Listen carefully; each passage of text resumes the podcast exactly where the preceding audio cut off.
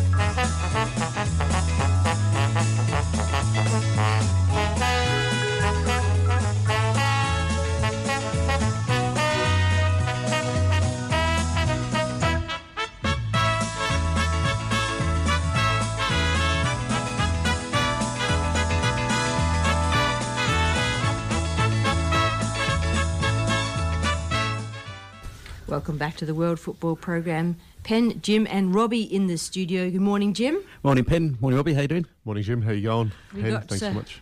Robbie Gaspar and Jim Webb in their various forms and shapes of football knowledge are bringing it to the studio for the next two hours. We're here till lunchtime, noon today. Guests from all over Australia joining us on the show today. This is 107.9 FM, the World Football Program. You can catch the podcast on the World Football Program website, and you can jump onto the Facebook page and share your news if you like. Guest list this week looks like this. We're having a chat to Perth football podcast Kelechi Osunwa, City of Fremantle Mayor Hannah Fitzhardinge, former Matildas coach Tom Sermanni, he's now the head of women's football at the Western Sydney Wanderers, Beau Busch, who is the Professional Footballers Australia co-CEO with Kate Gill. We all should know Kate Gill, absolute legend of football here in WA, played with uh, Perth Glory, Lisa De Vanna, and even Sam Kerr along the way, and the teams were awesome when they were all playing football together. Yeah, very much missed footballer. So lots to talk about. A big thank you to everybody who listens in. And thank you very much, of course, to our partners, Futsal WA and their Superliga, Gate and Fence Hardware WA, a League leaguestats.com, care of Pete, and Oswest Fencing and Wrought Iron.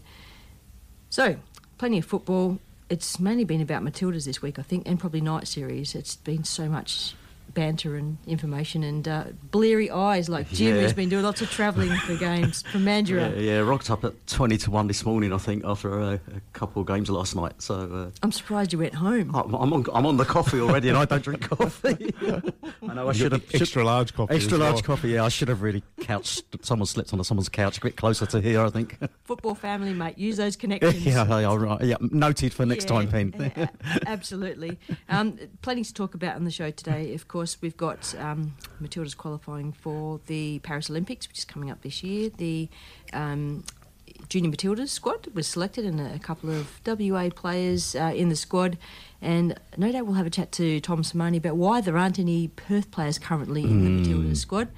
Um, yeah, he, he said, Pen, Sam's not in the squad.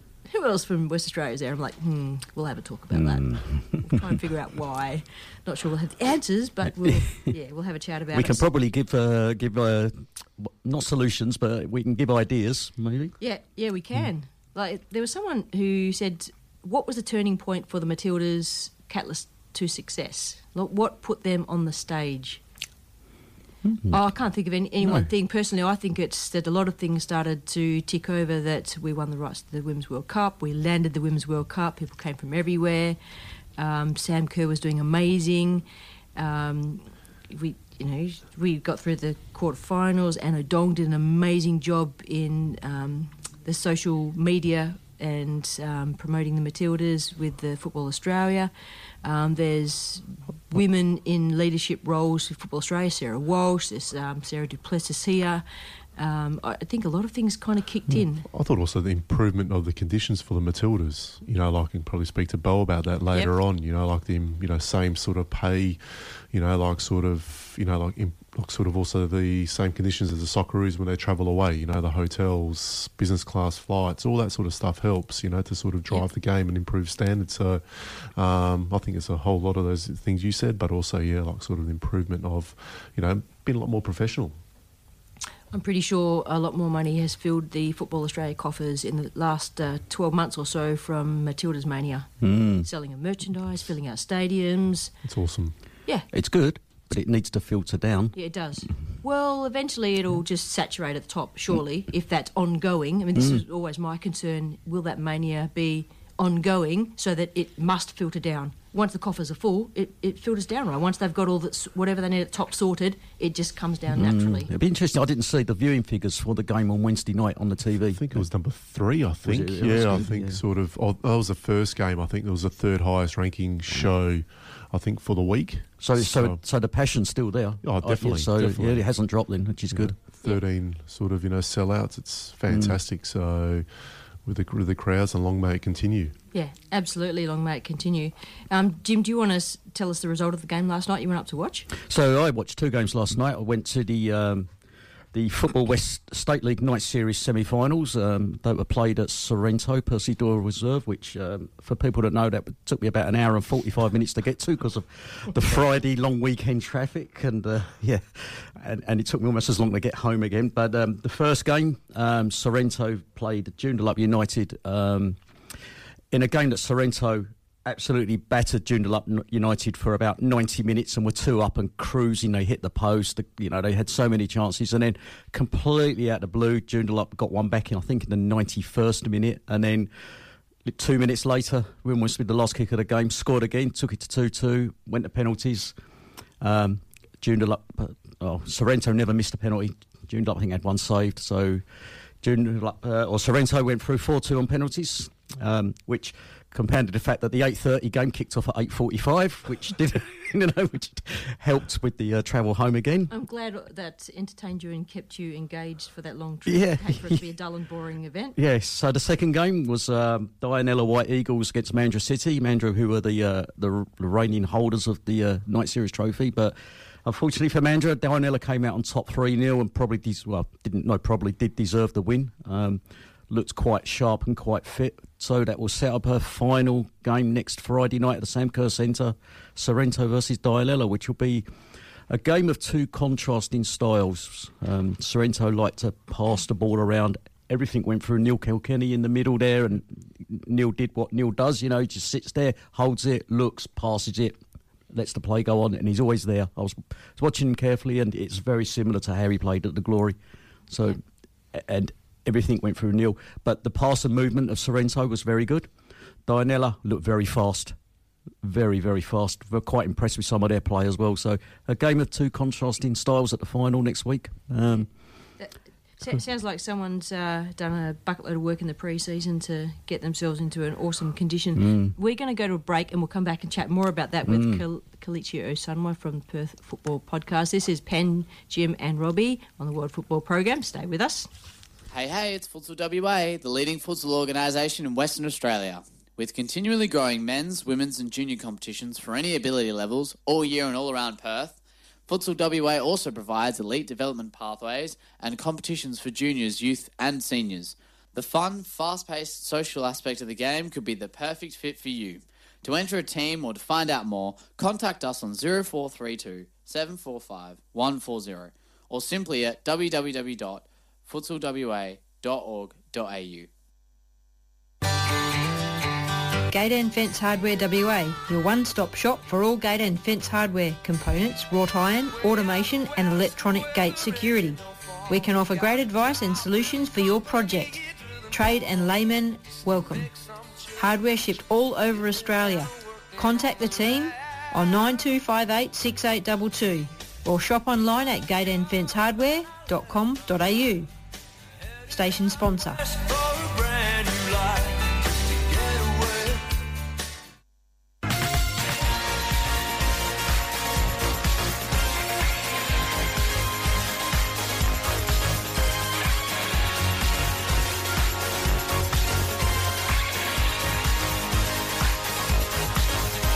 Cristiano Ronaldo, Wayne Rooney, Veron. Hi, I'm Peter Skiller Everyone seems to think I'm the ultimate wingman and full of helpful information. It's true, I am. My passion is trivia and Australian football statistics. Check out aleaguestats.com, my website where you can follow all the stats and results from the men's and women's A-Leagues from the beginning of time, or at least 2005 and 2008 respectively. You're listening into the World Football Program on Radio Fremantle and we appreciate you tuning in.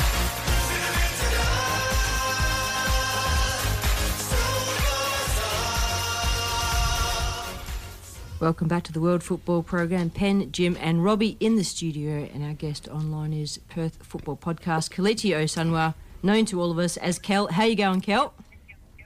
Doing superb, Penny. How are you, Jim? How are you, Robbie? Good mate yourself. It's always a pleasure, Kel. Jim's going to do a lot of giggling because he's trying to keep awake.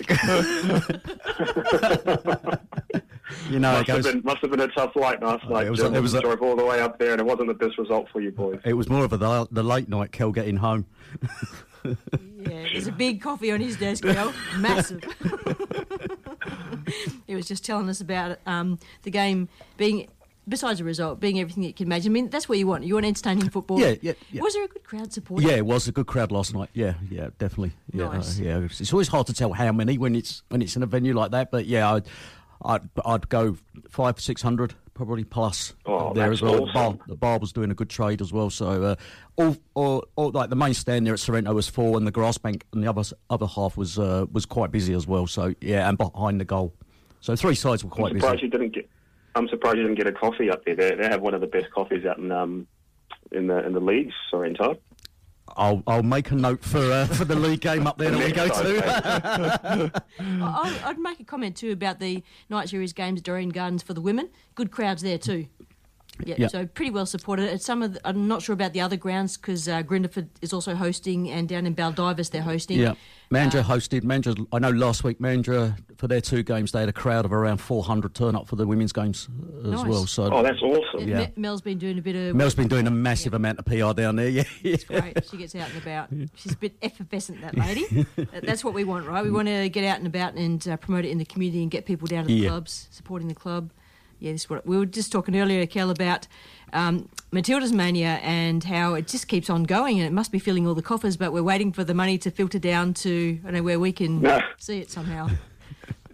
Yeah, I mean, there's been a, a couple announcements about money coming down into grassroots football, and I can't wait till we all see it. Yes. Um, but I know that I know that speaking to some people, there's been a huge push towards getting more women into football, and we can see at um, at Kingsley, for example, they've had just the biggest retention of women. I think they they ended up having to turn them away because they didn't have the facilities, which is a good and a bad thing. But Yep. obviously, you can imagine if they end up do getting that money that comes into grassroots facilities, they can put that into changing rooms um, and into other facilities that would be superb so we don't have to turn down women away from playing football.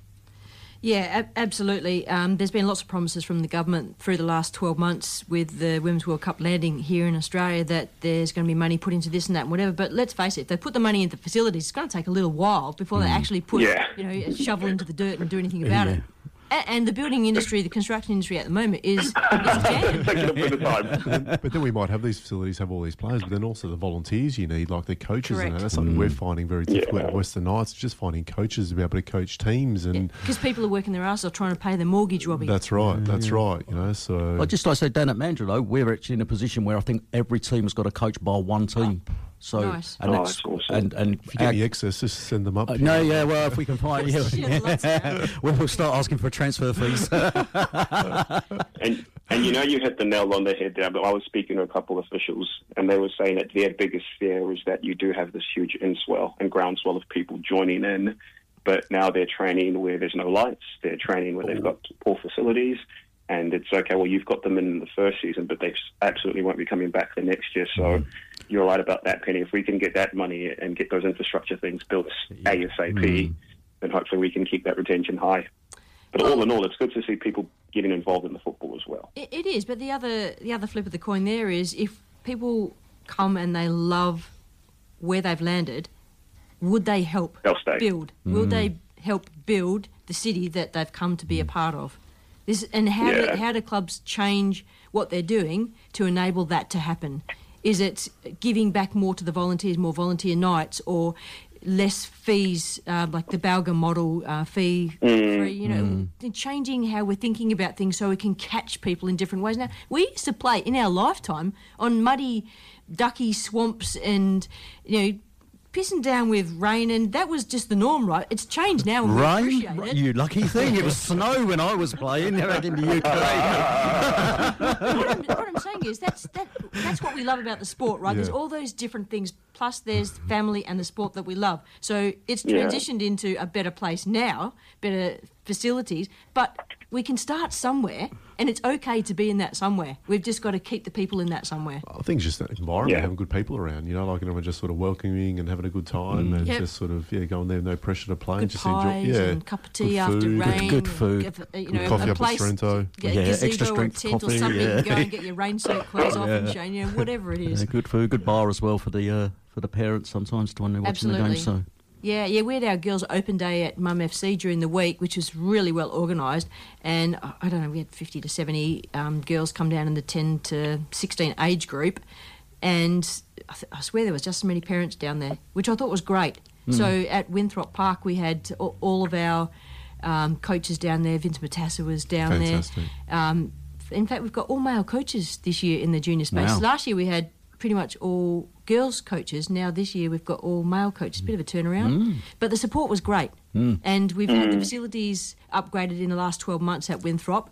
Uh, not a club room, but we've got a nice referee space. We've got one, two, three, four change rooms. We've got a kiosk space now, so and a Actu- nice veranda. I actually grew up just down the road from there, and that's where I learned how to play. Well, sort of, we used to go down for a kick with all my friends out in Winthrop Park, so it brings back a lot of memories when you say that. So, um, yeah, great standing- facility. I was standing side by side with Vince Matassa. We had the 12 girls age group, and he's like, you know, a foot taller Yeah. than me. And he says to the girls, "What do we have in common?" Like Penny, Penny and I. What do we have in common? I'm like, "Well, both goalkeepers." And he goes, "We both started our club career at Melville, and we're both at Melville still." That's crazy. Yeah. It's a long And time. Vince, one of my idols growing up, playing the sort of 1993 World Youth Cup, which was one of the best youth tournaments I've seen here in here in Australia. It was phenomenal. He, and, he know, went away with the Australian Universities team too. I, I, I went away in '93. I think he might have gone away in '94. okay. with some pretty amazing players of that era. We uh, Canada we went to, North America. I'm not quite sure where he went to, but don't know they have like a university games anymore. World University Games. It's pretty amazing. Yeah. Yeah. Anyway, let's talk about nice things, shall we? We got a bit. So uh, at the moment we've got uh, all the night series are underway. Everyone's kicked off, um, getting into semi-finals and final Yep. stage for some. Um, second round and third round for women's state league. the second round was yeah, and yeah, it was this weekend. A, a few forfeits here and there happening too. Yes. Um, Baldivis have struggled, so they've uh, withdrawn from the Women's State League. Night series completely. Yeah. Yep. And um, Gosnells. Yeah. Gosnells, Gosnells last night um, were meant to play at 6.30 against the uh, NTC and they withdrew at 2.15 in the afternoon. And that was the venue at Mandurah. And they was meant to be playing at Mandurah and, yeah, which was a little bit disappointing. And, and, you know, you don't know why, the circumstances, but to give four hours notice that you're not going to turn up is, uh, uh, can I say, a little bit poor? You know, would you would you have known at training the night before that you're not going to you're struggling? And was it a case of they're all trying to do massive phone arounds Friday morning to get the numbers, or long weekend, Pink's in town? I don't know. You know, I'm just now venting. theorising. Yeah, there's been um, some interesting results through the women's night series across the, the state league results. Uh, interesting teams that are in there too. East Perth uh, noted are in the stepped into the men's competition. They've stepped into the women's competition as well. It's pretty cool. Yeah, they've been growing from strength to strength, what they've been doing at East Perth, and I think they've got a new home ground as well. So, wishing them all the best as they as they try to do this. Like you said, it takes a lot of people to get involved and help out, and right now they've got a lot of good people helping out, and hopefully they all stay and part of the club and do the same thing like you did, where it's play at the club 20 years ago and then be still part of the infrastructure as you move through. Yes. Where do East Perth play then, Kel? What's the home ground?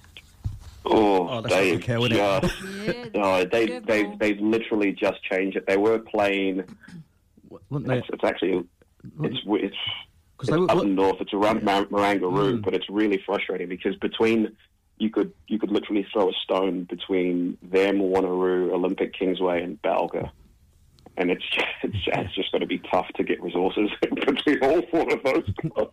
Well, however, they've found a place to be, and if the numbers are uh, being capped in some clubs, then more clubs is better in this instance. So if Yeah, we can spread sure. the love around a little bit, I mean, it would be awful, wouldn't it, if we got to a stage where we didn't have the facilities and there was people wanting, knocking on the door, demanding to play, but we didn't have a space for them. Because this is the place we all want to be, right? We want people to come to our sport. We want them to be out there enjoying themselves and you know reducing the burden on the Medicare system and the health system. We want kids who are in their rooms and don't have backyards anymore out playing somewhere in a safe mm. space. I think Kel agreed that East, the East Perth story, Kel, you know, they've come up through the amateur ranks, wouldn't they? And they're a relatively new team. It's quite amazing how far they've come in such a short period of time. Yeah, it's been it's been basically 11 years, and Yeah. they've gone from playing casual football in the hub league that we created a while ago to now playing state football. And um, yeah, their, their new stadium is, is Hudson Park in Girrawheen. Um, but yeah, it's been a it's it's it's something that just shows you how much how much you can go and get past by having the right people around you and just having that drive and determination. It's not. It's really not easy. And I'm sure you guys, you all know how difficult it is to help keep a club running and keep things going at a, at a football club. And to see that growth in 10 years is incredible. They've now got 18s. You'd never would have thought about that um, five years ago, let alone two years ago. Yeah. Um, the state the state football centre is getting used for um, increasing amounts of finals and programs and things like that. And I noticed too that the Football Futures Foundation has landed at uh, Gibney Reserve. Um, they were negotiating through making that their their home facility, so that's happening, which is great. Excellent. Grass space there is awesome. So they've got plenty to, to grow there. Um, I'm glad that we're putting inclusive football on um, increasing exposure platform and social media and stuff like that. And um, uh, Mick's doing a great job there, and Abid's doing a great job at Football West, and getting out and about and talking to everyone. So night series competitions, Kel, um, we're coming up to semi-finals. Um, Yep. Tell us uh, some of the results and who we should be looking out for. So looking at the well, obviously the semi final is this weekend. We've got games today. Um, we've got Red Star and Stirling at 5 p.m. at the Sam Kerr Football Centre, and then we've also got Bayswater versus Olympic Kingsway. Now, managed to be able to say that I've seen all four of these teams play in the preseason, and I don't know if that's a good thing or just an indicator of how sad my life is at the moment. It's a good thing, Kel. It's a good thing. You're passionate, mate. You're passionate. and um, I actually went and saw Western Knights play last week as well, Robbie. We could talk about them because Awesome, they look really good seeing you down at. Nashfield, mate. Uh, um, but yeah, so, so thinking about the, the Red Star Stirling game, I went and did some stats trying to do my best Tommy Dolan impression. And um, Stirling match up against Red Star very well. They've lost once against them in the last six games. They've won the other four, the other the other five. Um, and one of them was in the final last year, of course, at the Sam Kerr Football Centre. But this time, Red Star have got an NPL player. They've got a, a, a former Glory player Joel Chianese who's who's joined in. They've also got another ex Perth Glory player in Bryce Bafford, um, who's joined in the ranks as well. So I'm I'm really curious to see how it plays. They the, the two teams very much from like a stylistic perspective. They they counteract what the other team does really really well. Red Star of course like to take the ball and have really nice intricate phases of play, whereas Stirling likes to sit back and kind of hit you on the counterpunch and just beat you down in midfield. So it'll be interesting. And then the other one, of course, is again kind of similar fortunes with Bayswater playing Olympic Kingsway, and Bayswater have had a whole bunch of transfers. They were calling them the Bayswater City, but more like Manchester City, if you understand what I what I mean. There with all the transfers that they've had through, um, and you know, rumours are that one of their big players that they signed this year, Big Cam Teese, um, is coming back from injury and might make an appearance in the semi-final. But at the same time, they played Olympic Kingsway, and they've had some really good signings in terms of Joel Knowles, um, who's former Brisbane Roar, former Perth Glory. He's back in town, um, and they've also got Liam Boland as well. I'm not sure if Liam Boland's going to play, but again, two different styles of play. One's a counter-attacking team who really like to go in the transition. The other is a very ball-dominant team, and it all just makes for really good, interesting football. And I I think that three of the three of the four teams are going to be the teams that challenge for the top four and, and, the, and the title this year. So it's great to see that they've made their way to the night series um, finals, and the, my favourite thing about this, I'm sure you'll be able to understand both Jim, or all three of you really, is how all the coaches are like, look, it's just preseason, it's just preseason, it's just preseason. They all want to win it. To the finals. now it's, now it's semi-finals, they all want to win it.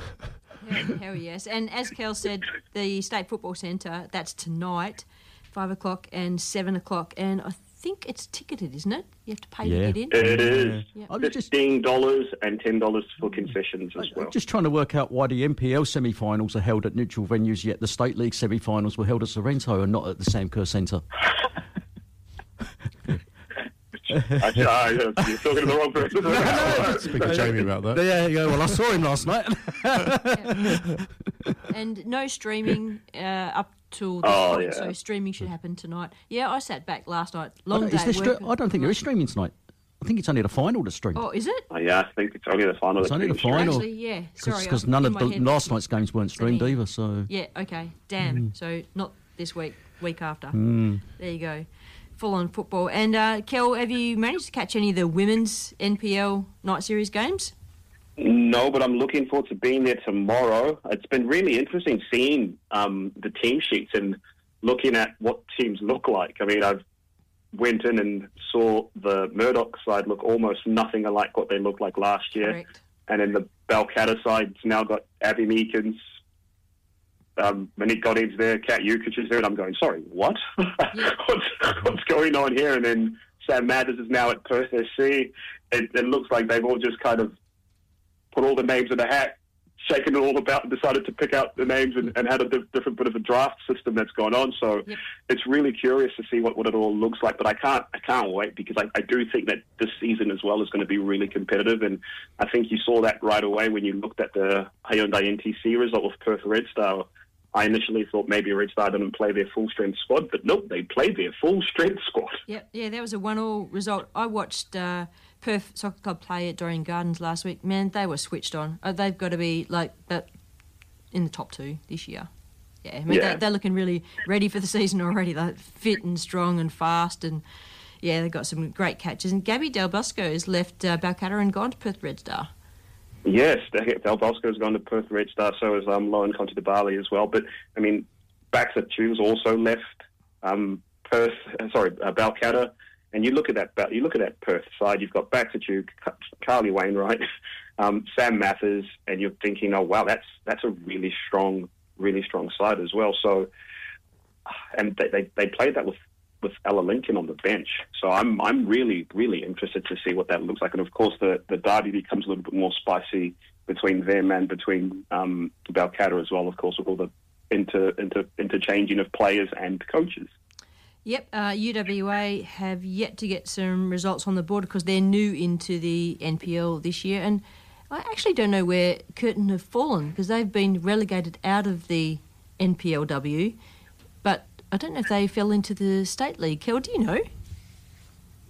Oh, I I no disrespect, but I haven't thought about Curtin's women team in a long time. So let's let's go have a look, and I'll, I'll see if I can investigate for the can't next time that I'm back. I can't see them in the uh, women's night series. They didn't end up in the night series, but I just wonder if they're going to end are. up in the state league for the season, which would be the obvious place for them to move down to if they've been relegated and you'd have moved up. But uh, yeah, Yeah, but I, I I don't know what's going to happen to them. Of course, last year they did struggle. Um, it was no secret they did struggle. Um, Tiana Botha was only the, the real big time player that they had, and now I think she has gone. Oh, I'm not too sure where I saw, but I saw her name. She's she's no longer there. She might be at Murdoch.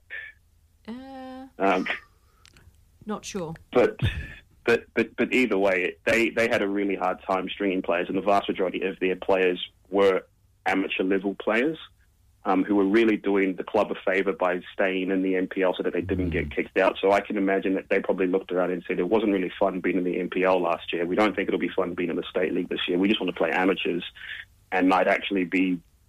You know, happy for those players to actually be able to get a chance and play at their level and get back to enjoying football. Yep. Um, what else across the night series do we need to catch up with, guys? Goals, goals, goals. It's been so many goals. Yeah, that's what we love. You know, and even the games. I just think this season we're just going to see lots of five threes, four twos, four three type games because I don't think the defences, what I've seen, have been as good as what they've been in the past. But the attack, I think a lot of teams have strengthened their striking lineup. But mm. maybe forgotten the defence. Certainly the State League, Kel. I don't know. You, have obviously seen the NPL, but what I've seen at State League, I've got a feeling that there's going to be plenty of goals around this season. But I think that's great. You know, oh, more, more, people coming to the yeah, games, I've been right. seeing goals, yeah. and um, just really exciting as well. And my question to you, Kel, is um, you've seen all four teams for the night series semi-finals oh, that are playing in the semi-final. Who do you think is going to win and play in the final and go on and win the final, mate? Oh, mate. Um, Sorry to put you on I'll, I'll, I'll, let me let me let me bring a bunch of caveats here. I think I think I think, Olympic, I think Olympic Kingsway are the best footballing side. I then think that Red Star are the next best footballing side because they can play on the counter and they can attack very very well. I think Stirling are just the hardest team to play against, and so in in, in knockout competitions, I would pick them so I think Stirling are going to win all of this because they're just hard to play against in knockout competitions. But when we go into the league season, I don't think Stirling will be able to have enough to win it all. So this is me trying my best to please everybody and say something nice. so Kel never mentioned Kingsway, so let's lump all our money on Kingsway to win it. so whoever I picked, you know that they're not going to win. Just so you know, whoever I picked is not going to win. So what's different this year about the football than last year? Has more players been pulled in from lower leagues? Coaching changes have oh. different strategies, or we brought players in from other states. What's what's changed? I can goal scoring. Well, we've. I think I think from a from a just a general perspective, I think a lot of coaches tend to work on the attack first, um, especially in pre-season. You're just trying to make sure that you've got patterns of play and understand how to score goals and, and what makes your side very well. Um, and so I think that's the first thing that coaches kind of go into, and then they can figure out the defence later. And so you'll see a lot of teams press very, very high. But I also do think that the quality of the league at the very top end has increased. Um, Rostyn Griffiths has just been signed, a glory, a former glory captain, a league-winning captain, an A-league winning captain has now joined our league um, to go along with a couple other former um, professional footballers who have joined in. We've signed some players who've come in from over east as well. Teams have made it their imperative to win the league, and you're seeing that. You're seeing imports come in even at Armadale. They've brought in two, um, two foreign goal scorers, one from Canada, um, one from South Sudan, who was playing their trade in Belgium as well. So the quality of the league has gone up. I also think that we're seeing a lot of good, talented young players. I mean, when you think about someone like Tyler Gardner, it blew my mind to figure out that he's only 22. Um, so you, you're, you're seeing a lot of this, a lot of these talented players who are now just coming up, and they're, a lot younger. I think you've got more coaches who have also got their um, um, A license as well, and I just think the entire quality of the product is is going up. So uh, it's it's been it's been an absolute dream, and even even some of the players in the state league, you were starting to pluck out some of the top players from the state league and bring them up to the NPL, and even the state league sides are able to attract players who could be playing NPL but might be on the bench um, and are going to have a huge role to play. So you think of the likes of Hamza Hina, for example, who could be absolutely playing for Inglewood right now, but is playing for Sorrento, and, and even at Sorrento, they've also got a former Perth Glory player playing for them as well, and Mandurah have a former Celtic player playing for them. So it's it's just quality all around the league. Kel, my question is, what kind of numbers would you need attending matches to support the games to balance the books. I mean, we were talking about having between four and six hundred watch night series games, but we need like two, three thousand people paying no. ten bucks through the gate. What, what do you reckon? I, I, think I think the economics of it is actually a little bit like wayward in that regard. I I think having the attendance is great for the atmosphere and great for the communal feel. Um, and I'm not saying that you know, if you had 400 people in every week and you you know, $10 each and you're making four grand every week, I'm not saying that that, would, that wouldn't hurt, but there's a lot more money in coming from sponsors. There's a lot more coming in from, I hate to say this, but there's a lot of gambling that happens on our league yeah. offshore. And if you were to get a percentage of that gambling into our league, it would keep everything running without anything else. So if we are going to just focus on ticket sales, we really are going to need 500, 600 people in to keep the league running, especially if you've got some clubs who are running at a budget of 100 grand a year. Um, and that's that's really difficult. That's really difficult to see if you can get 100 grand from, what, 12, 12 games. a season. Mm. That's yeah, that's that's what that's Hard. almost yeah, it's, it's almost twelve hundred people a week. Yeah. Kel, how do you think the, the uh, Fremantle and Western Knights are going to get on coming up from the State League last year? Oh, I'm I'm absolutely buzzing to see them play. I've been really really impressed um, with Fremantle. They came in, played Stirling, got an absolute hiding, and changed their entire approach. And said, "Yep, we are going to be very miserly. We're going to win all our battles. We're going to counter attack. We've got two good strikers who are able to score goals at any time." and you're going to have to be able to deal with that. I think their hardest challenge, Fremantle, is they've got a very small squad because of the point system. And so if they, right now, they've got eight players missing. If those eight players stay missing for the entire season, it's going to be really difficult for them. But if they can get those players back and if the injury gods are in their favour, they'll be okay. Um, I also think Western Knights are on the other side of that where they they play some really good football. I came down and I saw them play. Vantage looked absolutely quality. They had this little lovely diamond system that they were playing in the midfield, and they really looked good bringing the ball out from the back and getting to the other 18 yard box. And they're one of the teams, a bit like Kingsway, where between the 18 yard box of their side and the opposition 18 yard box, they look really, really good. I think where they might struggle is inside the 18 yard box. Can they defend very, very well when they need to? And when they have those chances, can they score? And of course, they don't have um, anymore in the side, who was a top goal scorer, but obviously is no longer playing in that side.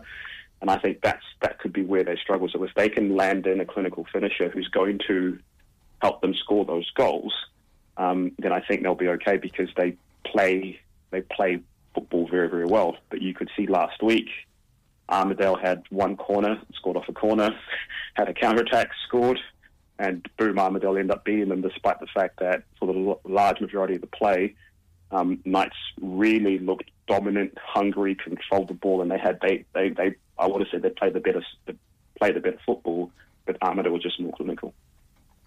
Kel, before we let you go, um, we, we'll mention there's a couple of um, funerals coming up this week uh, for uh, local members of the football community. Um, one is Heinz Gaschk from Melville, Alemannia. He was part of a family that founded Melville, Alemannia. Um, Wow. Way back in 70 something. I don't know the year, way way before I joined the club, but that was my first club. The funeral service is Tuesday, Purslow and Chippers Chapel at 6 to 8 Robinson Place in Rockingham, and afterwards, the uh, members of the club, the Melville Alemannia Club, the reunion uh, squad, so to speak, they'll be putting together a gathering afterwards within walking distance of the Robinson Place Chapel. So that's Tuesday at noon, Purslow and Chippers Chapel. That is on the World Football Program Facebook page. And the other one is John Talbert. And uh, many of you might know him in later years as part of standing committees and um, his uh, sense of humour was kind of quiet but always present.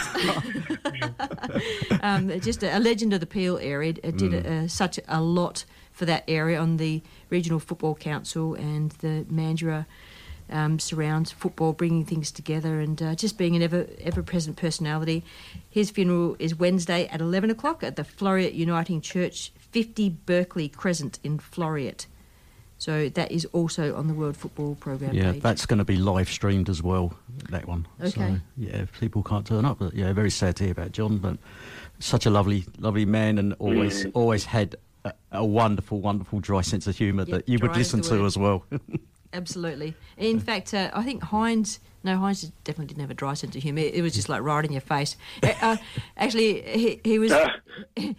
I was very young when I first met him. He's uh, German and has that very heavy German accent, and he always used to make. He actually used to take the piss out of everything, and. Um, he used to always smile when he saw me, and I was like, "Am I making him smile? Is he thinking of a joke?" Or didn't figure out he's thirteen. I still haven't worked out the answer to that. but um, the good thing about giving this information out to the community is that the community can then attend the funeral and it brings together people who then connect again as a football family and share their memories about everything. So that's the the positive thing that I like about sharing this information. So hopefully you'll turn up if you have some good things to share or you just want to go along and pay your respects. Next, yeah. Yeah, absolutely. Kel, thanks so much for joining us. Really do appreciate your time today. Keep up the fantastic work and your effervescent personality. It's awesome. Nah, thank you all so much. It's an absolute pleasure. Hopefully, we'll see all three of you during the season as well. And yeah, thank you so much for the support. It's always good chatting. You know, there's always a welcome down at Mandurah for you, Kel. Oh, I'll say, actually, I'll be.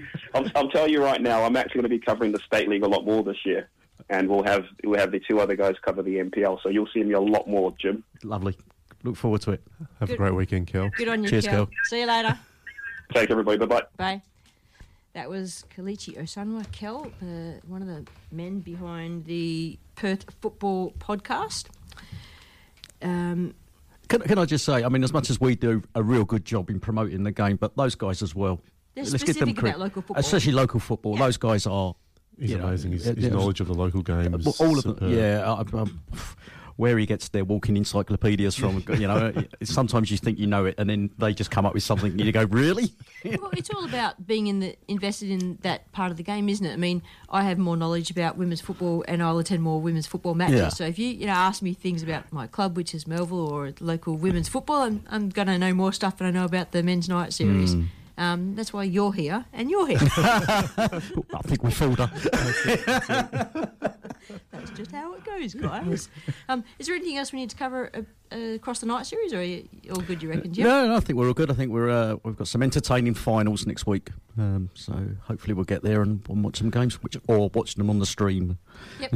Hopefully, as many people get down there as possible Yeah. and support the local game. So Yeah, and uh, get a look at the State Football Centre, which is um, yeah getting more used or becoming more used. Uh, I will mention too that uh, Perry Iolati, I'm not quite sure if you pronounce his surname like that, has uh, moved into the COO role at Football West, and David Lewis has been brought in to the general manager role. So a little bit of a, a, a change in structure there. Um, and also, the 2023 Sports West Awards were held recently, and some local people were recognised in football. Renee Fussell from Baldivis for her work there. Baldivis is actually the only female only club here in Perth now after Northern Redbacks uh, merged with Joondalup to become Perth Red Star. Uh, and Abid at Football West was recognised for his work in the volunteer area. And we all know Abid. I don't need to say his surname when I say Abid. Everybody knows Abid. A bit. Yep, A he bit gets from Football there. West. He's, he's the voice, one of the voices at Perth Glory. He gets out there in the volunteer community. He works for Football West. Uh, he's been part of the World Cup uh, volunteer group there. He's just out and about. And Sam Kerr was recognised for the third time as WA Sports Star. Yeah. About time we got Sam on the show. Come on, Sam. Oh, come on. come on. But um, did you see with the uh, A League's women? Um, there'll be all female commentators this weekend, um, which is awesome. Nice. So um, yeah, I saw that about Grace Gill, the post she put up there, and talking about it and her story. So I like to hear stuff like that. Keep bringing it on. And I did forget to mention too, and that's a bit remiss of me, but the program before us is Celtic Rambles, Irish show, and Frank and Jerry had been hosting that show for I don't know how many years, as long as I can remember being in this studio uh, for two hours just before us, and they've done a handover today to um, Heather and the Voices of Ireland. So. Um, au revoir to Frank and Jerry. They actually reside in Ireland now, so I was very surprised to see them was a in bit the of a commute. Like, wow. I won't commute. I won't complain about my commute from Mandurah. They've done a, a great job of um, representing the everything newsworthy and uh, in the Irish community. And Heather is now taking over. So the lovely Heather will be doing the Voices of Ireland. Good luck, Heather. That will be the program before us for many years to come, I'm sure. Guys, we're going to go to a break and we're going to come back and have a chat to the Mayor of the City of Fremantle. This is Penn and Jim and Robbie on the World Football Program. Radio Fremantle, 107.9 FM.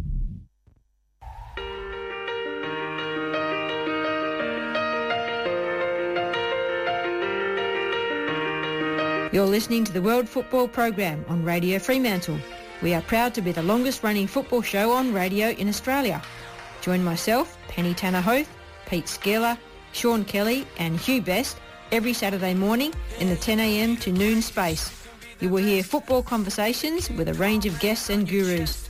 The show lands as a podcast on our website and you can subscribe so you don't miss an episode. Thanks for listening in to the World Football Program.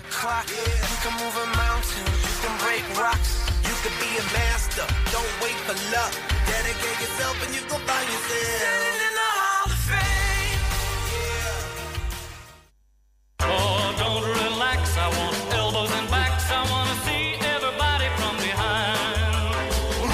Oswest Fencing and Wrought-Iron is a fourth generation family business. Bring us about your custom gate and fence projects. We can manufacture, install or automate your gates, offer electronic security or simply just provide sound advice. Let our family look after your family. Oswest Fencing and Wrought-Iron. Call us on 9258 6822. Station sponsor.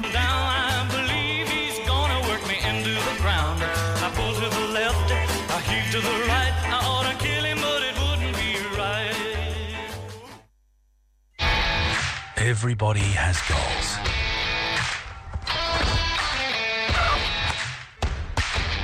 Whether it's learning a new skill or passing on knowledge, making new friends, is it finding a career path or reaching your full potential? Chase your goals. See where football can take you.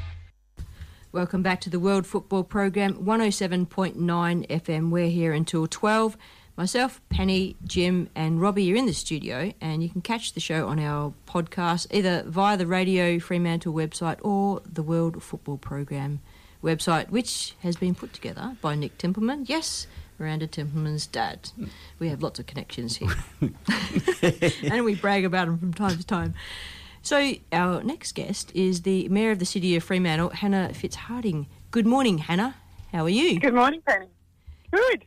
Thank Very you good. so much for joining us. We do appreciate your time. Ah, it's always a pleasure to talk about my favourite game. Excellent. Oh. Uh, we love to hear you say that. Fantastic. Uh, We'll, now, get, we'll get her on again.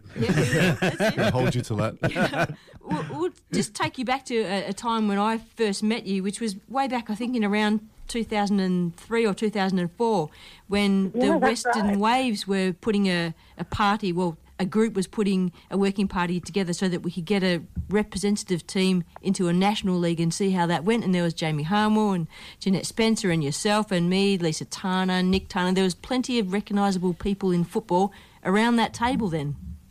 Yeah, there really were. I think my job was to run around um, asking people to please donate some uniforms so we could send the, the team off to the eastern states looking presentable. Um, so how times have changed. It is amazing how much times have changed. And we were just talking earlier about what what was the turning point in Matilda's mania just kicking into where it is right now. And there's not really any one thing, but in the last few years, there's been a lot of triggers. There's been more support that's jumped in. There's been um, different facilities. We won the World Cup, so we landed it here in Perth. We've sold out stadiums. Um, there's been uh, semi professional and professional player payments now. Players are playing all around the world from here in Australia. There's so many things that have changed in that, well, 2004 to now 2024. That's 20 years. But in the last five years, Hannah, massive changes. Oh, it's gone wild. And I mean, for that period of time, I've been, well, most of it, I've been a soccer mum as well. My daughter now plays for um, Fremantle City. And so seeing how many um, young women and girls are starting to get into the game, it's actually just been hugely rewarding.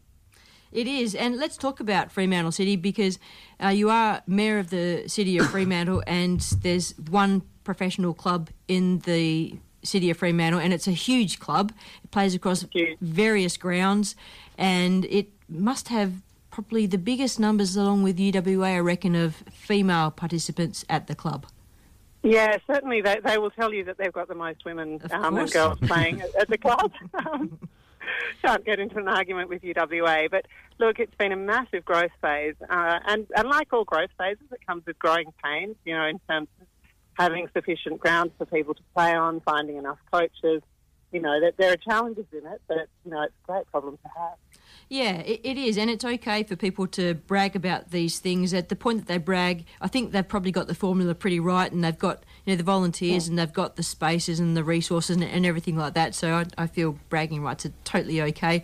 Um, another Mhm. thing that we can brag about is the Festival of Girls Soccer, which is coming up in March. Tell us a little bit about that. Yeah, so we're going to have more, you know, 500 plus um, girls under 17 playing at Fremantle Oval for a day of um, a five-a-side tournament. it started last year, and you know it was sort of in the lead up to the Matildas, and a lot of excitement was building at that stage. It's, grown 80% for this year, so we've and we've actually capped it to sort of 17 and under. So it's something immediately the city got behind because we could see that it would be such a, a great sort of showcase for, for women's sport in our city. And it's at Freo Oval. It's supported by um, Fremantle City Football Club as well, but we really do want to get people thinking about Fremantle Oval as being that kind of um, key space in the middle of our city where you can have significant sporting events, whether they involve a round ball, a, a, a um, football, a, a square pitch, a, traditional. You know, we really want to get people seeing that space as being a big community asset. Isn't it at Hilton Park because there's not enough space at Fremantle Oval this year? No, we've, we've worked it out for Freo Oval, so um, that's a that's a good thing. And I think you know it is um, it's about showcasing the city and the connections back to the city as well. So I think last year the Freo markets did a pretty roaring trade on uh, donuts and, and all the other good things that you can get over there between the games. And look, and this is this is great, isn't it? Fremantle Oval is an awesome place for it to be. I didn't actually think that you could fit 500 people on that park, but it's great, and it is Perth Glory's office at the moment, isn't it? Yeah, that's right. So they've been based there for a period of time. They came to us in a bit of a situation where they didn't have a place to base themselves, and we were really happy to accommodate them. And it's actually given us the chance to upgrade the building where our offices were when we were building the new Walyalup Civic Centre.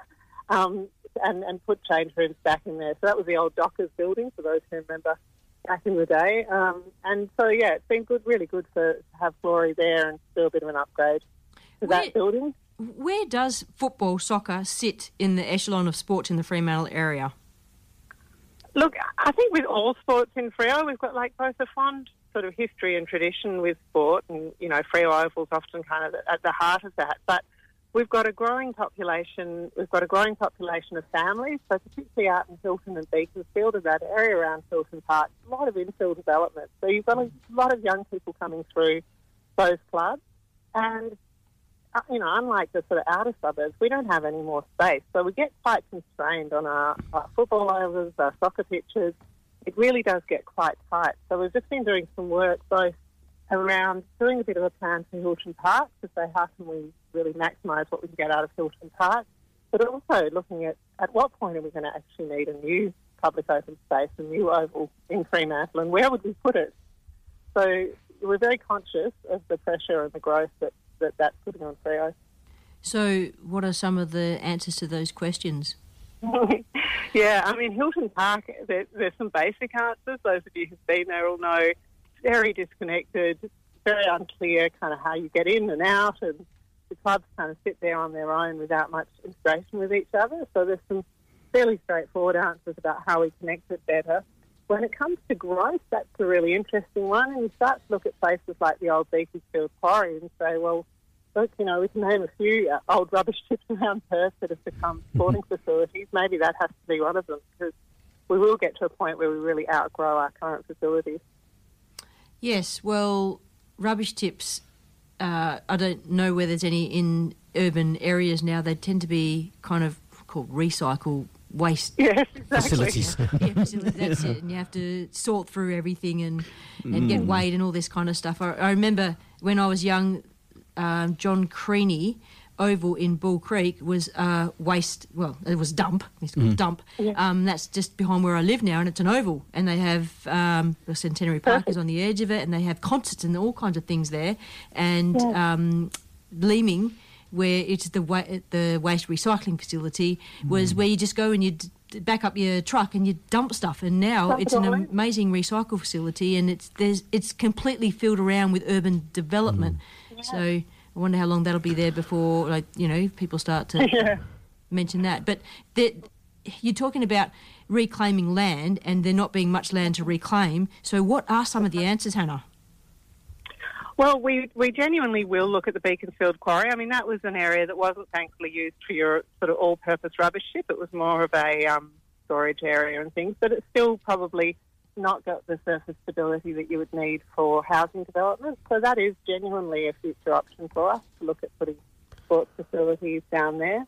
Um, and then it just comes to management as well. You know, things like lighting is hugely important so that we've actually got, you know, um, evening training hours for people, which for, you know, teams, particularly older teams where people have full-time work, it's pretty important to be able to be out on our fields um, later into the evening and with the hot weather as well. Fremantle Park is another option. So, you know, down near the leisure centre, um, there's that, that sort of opposite CBC Fremantle, there's the park there. Certainly we could get better lighting on there and get better utilisation down there as well. Hannah, this is Robbie Gaspar here. Um, I was just going to ask, um, what about sort of artificial surfaces? Have you looked at that? Um, so we can sort of, you know, the sort of if the grounds don't wear out and you can use it sort of twenty four seven and three hundred sixty five days of the year. I think we'd probably lean towards, just because, you know, we do tend to prefer to keep the natural areas fairly Yep. natural, we'd lean towards lighting and being able to sort of spread the usage a bit more because, you know, we've, uh, we've travelled all over um, the metro area with my daughter's team, and I've got to say, some of those artificial ones, very hot, very plastic, you know. Um, Yep. Maybe they're improving, but it, it doesn't feel like a really Freo solution for us.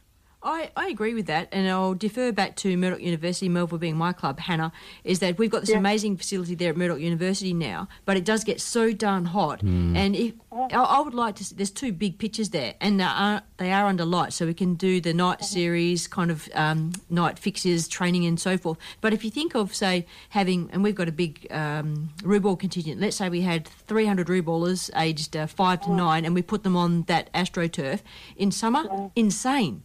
Um, Yes, you'd, have, you'd have to cover it, or you'd have to have some mature trees around it. And when you clear facilities, you don't have mature trees. So No. you'd have to then go to the cost of laying down the facility, putting all the uh, resources around it, like chain rooms, and then covering it somehow so you can use it 24 7. But I- I- that's another cost. I think hybrid's the answer, Yeah, isn't it? hybrid as Hybrid, well, like yeah. like they've got a, a HBF, like uh, Sam Kerr's got the hybrid as Yeah, well, haven't yeah. they? Where it's So a, a mix. Yeah, So someone's asking us an HBF stadium, we're not going to say no. Um, can't see it happening, but yes.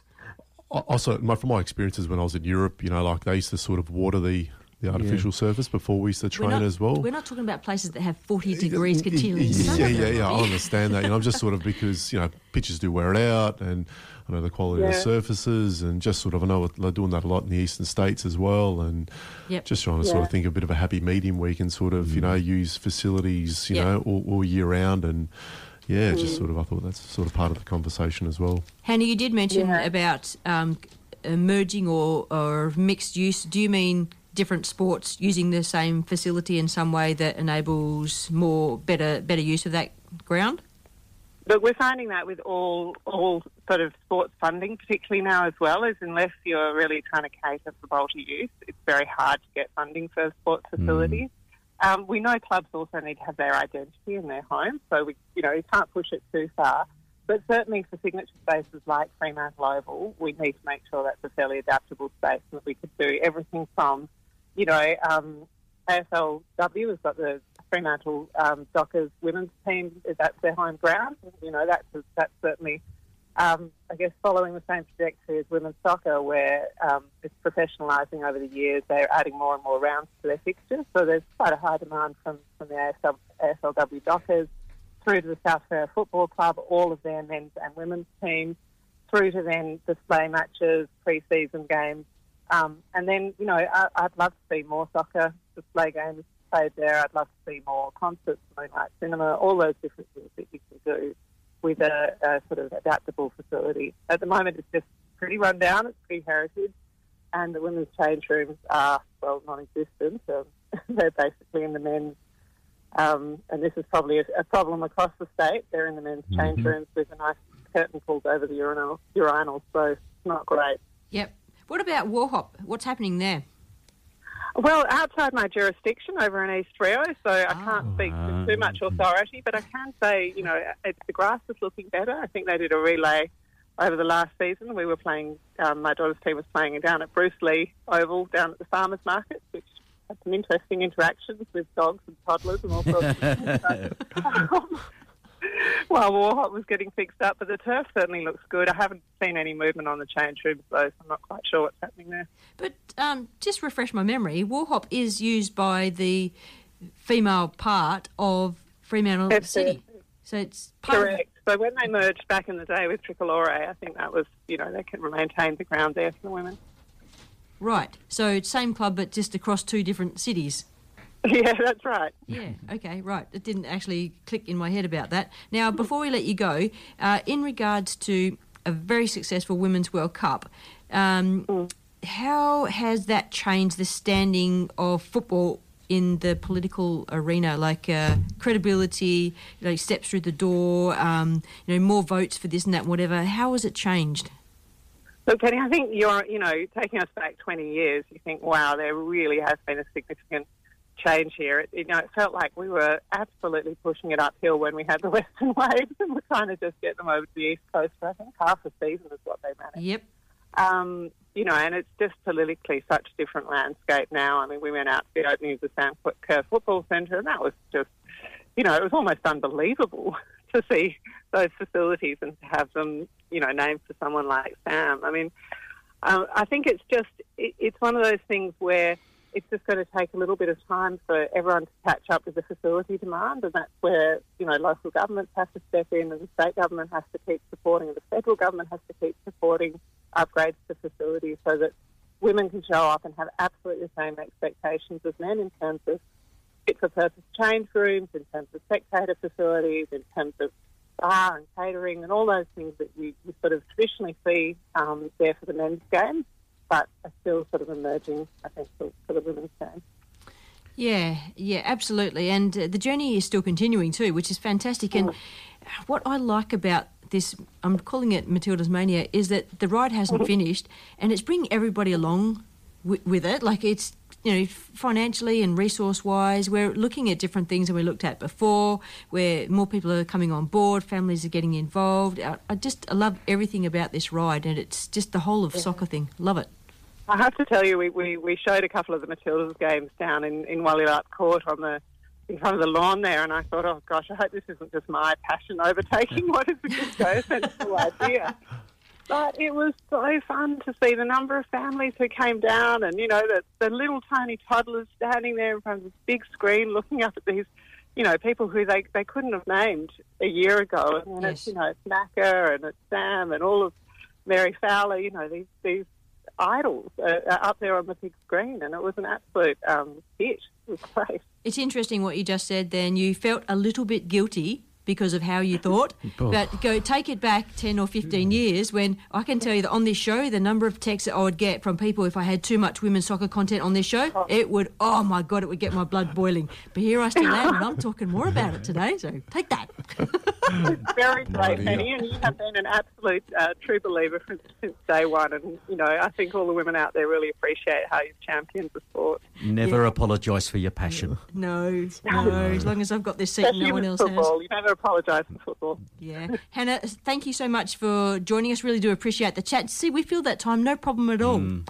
You're so right. Yes. Always a pleasure. Happy to come back anytime. Good on you. Enjoy the rest of your weekend. Thank you. Thank you. Bye. Cheers, Hannah. Thanks. That was Hannah Fitzhardinge, the City uh, of Fremantle Mayor, um, a soccer mum. Can I can I just say one real tiny tiny bugbear? Uh oh, what have I done? No, no, not you. Okay, fool. Why is it You- called the Festival of Community Soccer when it's football?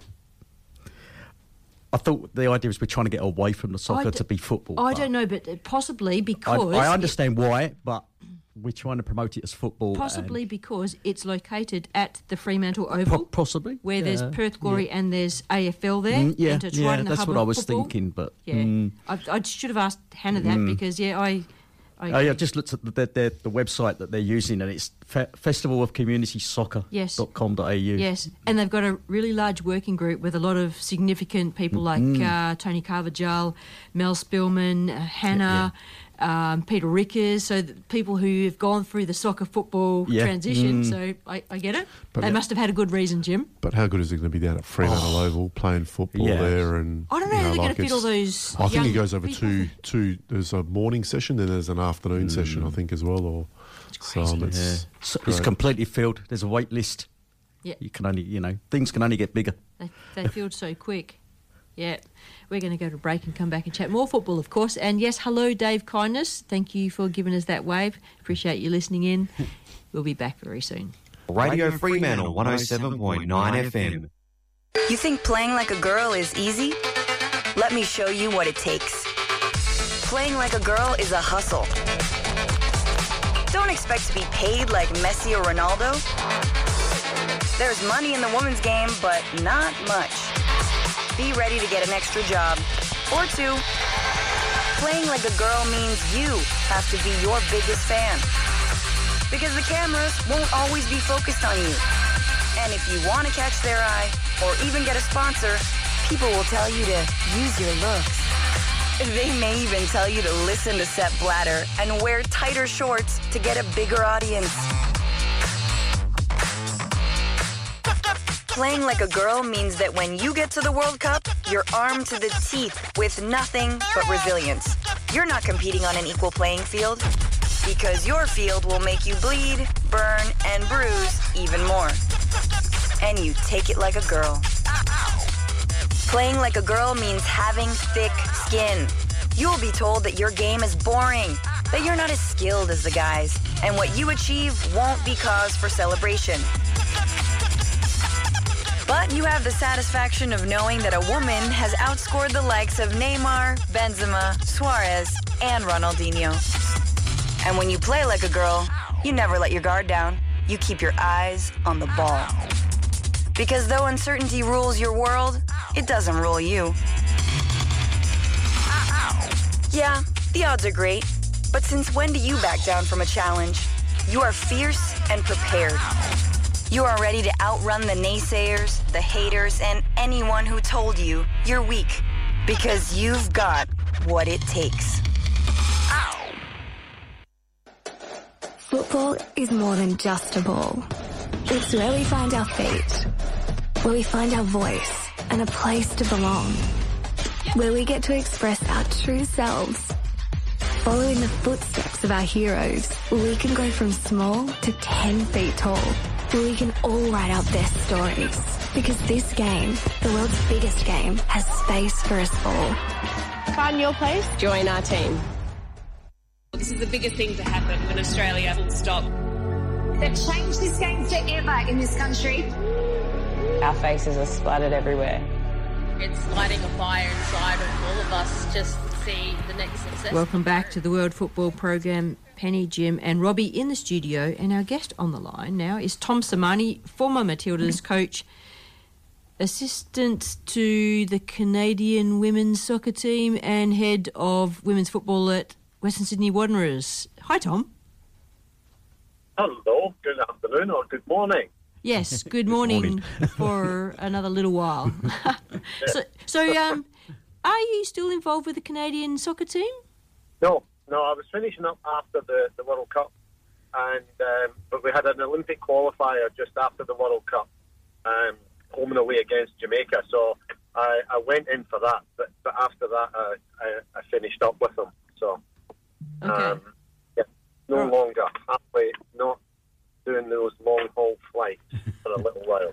Gotcha. So, coming up to the Olympics, do you have any involvement with any national team? No, not at this stage. Thankfully, at the moment, I'm quite happily be. I will quite happily be a television spectator. I know that you went to the Matildas game the other night, and uh, Pete Pete Skeeler, who's our A League stats man here on the show, he also snuck in um, a, a visit there with uh, with a work trip. Um, he was saying the vibe at a Matildas. Uh, match is very different to the vibe at a Socceroos match. Now, you would have been to both, surely, Tom, in your lifetime. Yeah, yeah. Oh, like the, the vibe in Matilda's match is amazing. It's just there's just all these. Uh, it's it's very much a family. It's uh, it's a, such a family environment. So it's mum and dad um, and two kids, often a boy, often young lads as well. A lot of young lads there. Um, yeah, and, and obviously a, a big female support along for the team. But yeah, very much um, it's a you know, it's not your, your die-hard adult male of my age and a bit younger going to the games. And, and the atmosphere is just amazing. I mean, you, you, it's hard to fathom a game against Uzbekistan. You get 54,000. Yes. I mean, that's just, it's, I just can't, it's just so, if somebody told me that 15 years ago, I'd have put my mortgage on it not happening. Um, It's just it's amazing, and, and you look around the stadium, and there's such an excitement amongst the crowd, um, and the the, um, the environment when the Matildas come out at first, it's just amazing. It's it's absolutely amazing.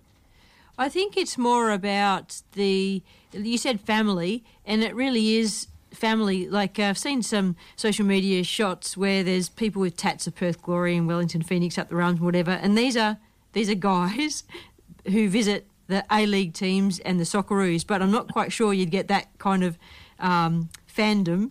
Uh, of females and people going to visit the Matildas and the W League teams, but they give it a few years and you never know. Um, I think the Matildas have a little tat uh, somewhere. I think that like some of the Matildas from your era, Tom, I think they had a little M- Matildas thing somewhere. I thought I must have. Uh, that's something I probably would have banned if I had enough power. There again. There you go. I can't. I'm not. I don't get tattoos. Sorry, I don't get. I'm, I'm just turning into a miserable old man. But um, I just, I ju- it just looks pain, and then it looks like something maybe. in 30 years' time, you look at it and you go, What was I thinking? and there's a lot of older people getting them as well now, isn't it? There's like, there's, um, there's, there's older people going in and getting them. You know, back in my day, it used to be guys that were, you know, in the merchant navy and you know worked in the docks and you know were a bit rough and ready. But yeah, it's now trendy. Yeah, no, no, I'm, I'm with you there. So let, let's talk, uh, you know, A, A League and so forth. So um, I, I mentioned to you the, the other day that uh, Western Sydney Wanderers actually do a, a pretty amazing job on their socials of putting some high level content and um, publicising player movements and uh, recognition and all that kind of stuff. I, I did a little bit of a, a survey. It kind of got me thinking that um, that's uh, their content is very good. They've got 122,000 Facebook likes, and you know, some somebody said to me that someone can just get their computer and go like, like, like, like, like, like, and what does that actually mean? Um, so I did. A, a, I dove in a little bit more in my little survey across the A League, A League men and women, and did uh, a survey of attendances, men and women, and Facebook likes. I don't know what that means, but it's interesting that um, Western Sydney Wanderers averaged 10,000 people to men's games, two to 4,000 for women's games. Um, and where are they sitting in the table? They're sitting about just in the top half for the men and maybe just a bit below in the women. Um, Melbourne Victory have 260,000 Facebook likes. They average about 12,000 to their games men's and 2 to 4,000 for their women. Adelaide, 10,000 average men, about 3,000 women and 125,000 Facebook likes. Now let's go to Perth Glory, 8,000 average for the men um, and 1 to 2,000 for the women, 85,000 Facebook likes. So it was just very interesting. There wasn't really a correlation to age of the club or, I don't know, whatever. Canberra have 10,000 Facebook likes and they have averaged 2,000. Across the women's crowds, uh, 11,000. Sydney get 11,000 to their games on average and 13,000 for the men. That is a stat I really do like. Good effort. Yeah. It is. I I don't know where those stats come from. But Well, I looked across a few different sites, and well, have you been to a Sydney game? You're going to tell me that that is in no case the the, the way it is. Uh, I don't know. I, I just it depends what you consider.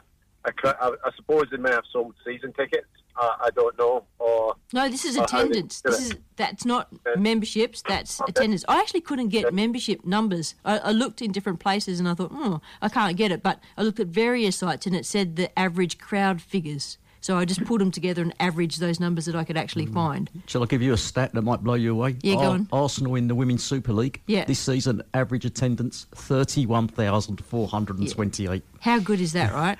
How good is that? And and they deserve to be able to attract players from all around the world to play for their club and pay them money. They, they think they've got to sell out at, sell out at the Emirates Well, Stadium because they've got Tottenham this weekend. you know, the best players are all kind of um, congregating towards playing in the, the WSL at the moment. So Yep. It's a league to be in, and and clubs are um, investing. They're investing in their teams. Uh, you know, you've got the big four, two Manchester clubs, Arsenal and Chelsea, but you know, I think you're also seeing clubs like Tottenham and um, Aston Villa who are investing quite heavy in teams as We should recognise uh, Ange Postecoglou. Didn't he just get uh, is it manager of the Yeah. month for Tottenham? Manager of the year. Manager of the year. There you go. Manager of the He's done amazingly well. Yeah, very That's what nice. happens when you associated with Celtics, eh? Mm. Moving on. Um, so let's let's um, Just turned off all your Rangers support. Yeah. let's just have a little chat about um, Canberra entering the A League or B League or whatever it's going to be in the men's side of things, and there already being a Canberra United club, hmm. and how that's going to Yeah. work. Do we have any comments on that? I don't. I haven't heard. I'll need to do a wee bit of research. I, I'm assuming that, that I'm assuming that the Canberra United will come across to the men's team because at the moment Canberra United are actually being supported, funded, and run through the association. And I think, um, particularly in the early days of the the um, W League, as it was called then, when and should still be called now, but there you go. Um, back in the days of the W League, the um, Canberra were the you know were the they were the top club, they were the best club, they were the first club to pay players. Um, Heather Reid was the president or the CEO, I'm not quite sure which, uh, perhaps both. And she put, a, you know, she's a huge advocate for women's football, and um, they they were the best run club. But now the association doesn't really want to run a club. So I would think that when the men's team come in, that they would they would take over the club. Yeah, I in my head that didn't sit right with me, Tom. Um, It didn't? No, it didn't sit right, and and the reason it didn't sit right is because when I first heard that Canberra men were going to enter, I thought back to uh, Can- is it Canberra Cos- Cosmos. Um, yes, I coached them for two years. Yep, and that was that was before Canberra United commenced. I think. I'm just trying to think. Yes. Was Yeah, early ma- many, 90s. And yeah, what- many years. Yep. Cosmos, Cosmos uh, went down with the NWSL, uh, NSL back in 2003 ish. Yep. Yeah.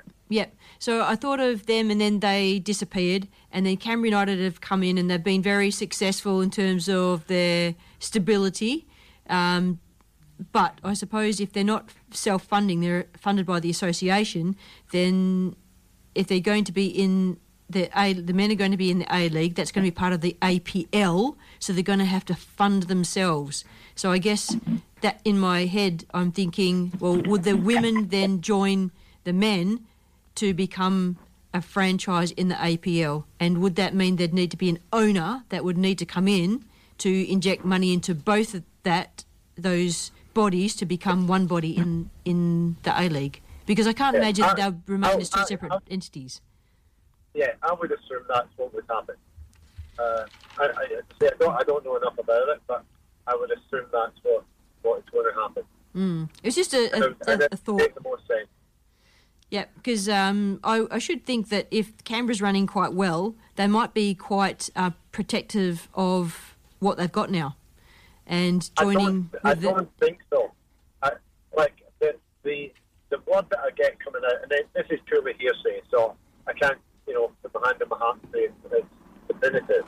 But the word coming out is that I don't think the federation want to run the team because it's a real drain on resources. Yep. Um, the federation's job is to run the game, not Yep. not hmm. run a team. So I think, and I could be proven very wrong in this, but I think that the federation would quite happily step away from the team and allow the new Canberra entity, whatever that's going to be called, to come in and take over the women's team. Yep. Or or not. See, I still have a problem with the way that you said that. Take over. Maybe join the bodies together to be one entity. Well, take over the responsibility of the Mm. women's team. Okay. All right. Well, moving on. Goalkeepers' jerseys came and went. And oh, I can't believe how fast they sold out, right, for the, the purple goalkeeper jerseys for the Matildas. So uh, all I can say to that is, duh. Why, why didn't they do that earlier? And all the money they could have made, and then, re- you know, honestly, merchandising is just 101, isn't it? They, they learn from England in the World Cup. I was just about to bring that up. Yeah. story. So there you go. Maybe they did it deliberately, so it got a bit extra publicity and they sold out. There you go. Who knows? But but, but it happened a year ago, didn't it? Where Mary Earps' England goalkeeper shirt sold out, and Yep. you know, so you would have thought, why don't people learn? Yes. It's you know, Yeah. oh, we've sold out. Let's let's make some more. Correct. That's right. We keep filling out stadiums, so there's clearly a demand Yeah. For everything Matildas.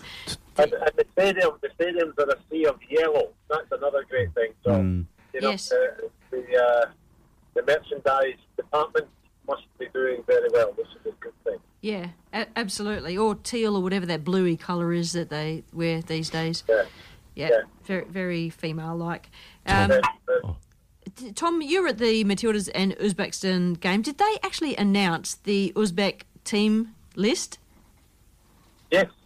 They did. Somebody said it. It, it was a bit of a mouthful. It wasn't easy. I bet it was.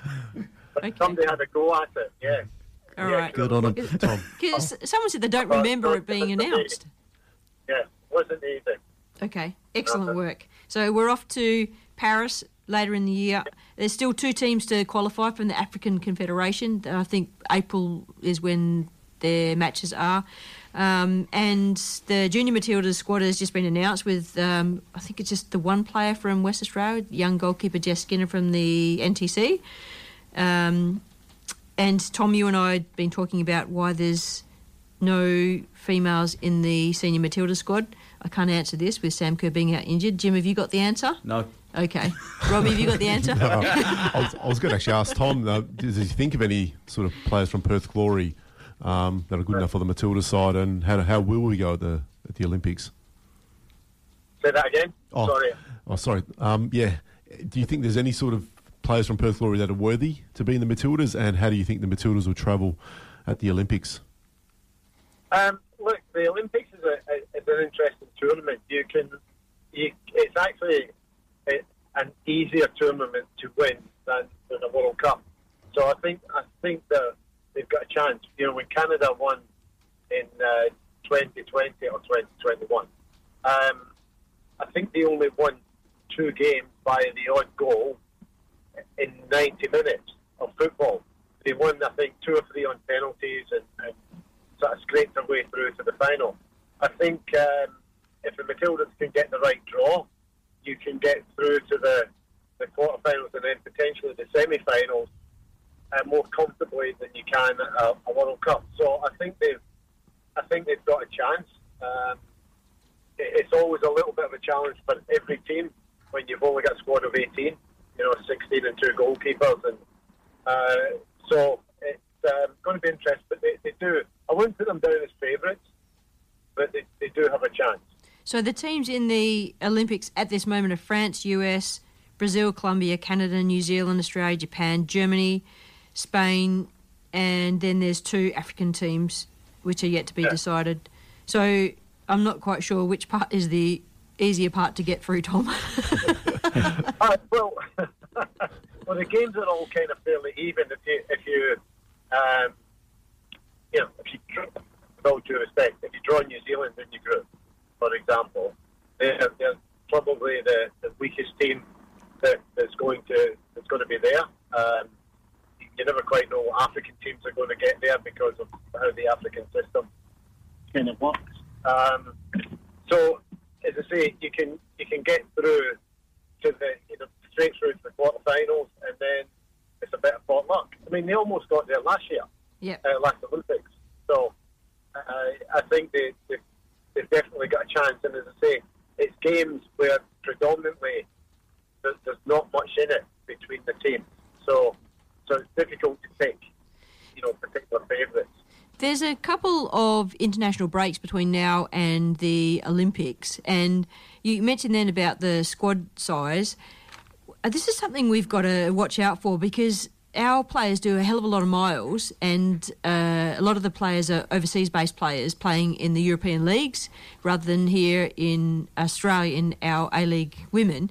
So they're clocking up flights here, there, and everywhere, and we're we are using a lot of the same players. Um, and I'm just conscious of uh, rest, recuperation, and injury on that. What's your comments on that, Tom? Yeah, that's a good point. I think, you know, if I was the, the coach of the team, I would look at predominantly playing games in Europe if I could between now and the, the Olympics. uh, that that takes away a lot of the travel for the majority of, of your players, and it also gets you in an environment where they're, going to have to play a couple of, I think, uh, really good competitive games so that Tony can work out what his squad's going to be because it's going to be some very tight selections, and and I think that would be probably the way to go. I don't think they want to be travelling around the world to Australia. And to be honest, I think they'll find it challenging to get countries to want to come to Australia when the Olympics are in Europe. Well, yeah, and we need to play countries that maybe we haven't yet played and are a little bit higher up in the rankings before we get to the Olympics to, or to countries test. that haven't qualified for the Olympics, England for one, or Great Britain. True. Scotland. Scotland. Uh, there we are, based, based, based in Manchester, and you can play England one week, Scotland the next week. Um, but the uh, the uh, what was I going to say? The other thing I think uh, is that there's some players that need to get some game time to actually see, you know, who, what those last three or four spots are going to look like, and who's going to get those those spots, because and, and the balance of the team and, and the balance of the squad sort of within that squad of 16. Yes. Um, now, before we let you go, um just a couple of comments on the A League tables, A League men and A League women. Uh, Perth Glory have been doing pretty damn well on the men's side of things under Alen Stajcic. Yeah. Um, Six unbeaten. yeah, Yeah. oh, just uh, phenomenal. Yeah, he's doing well. He's doing, he's doing well. They were a bit unlucky early in the season with games. They kept seem to lose them in the last minute or two. And um, the- he turned them round, made them very competitive. Yeah, we've got a phenomenal goal scoring rate uh, at both ends of the park, unfortunately. We've got to work on goals, goals, goals. It's filtered down to the NPL. Yeah, Yeah. yeah. Yeah.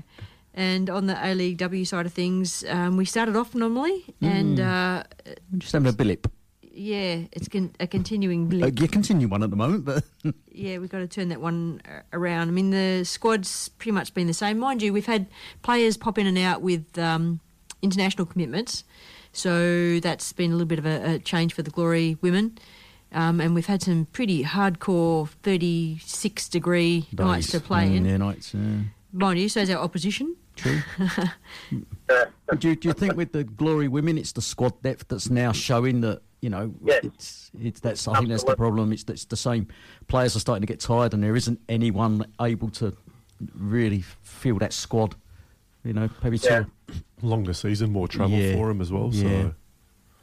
So No, I think Alex. Yeah, there, there, there's not. I think if you go down the squad, there's probably not a lot of depth in there. So you're um, having to play the same team, and and obviously Perth travels a lot more than other teams, and um, and that offers a bit of a challenge as well.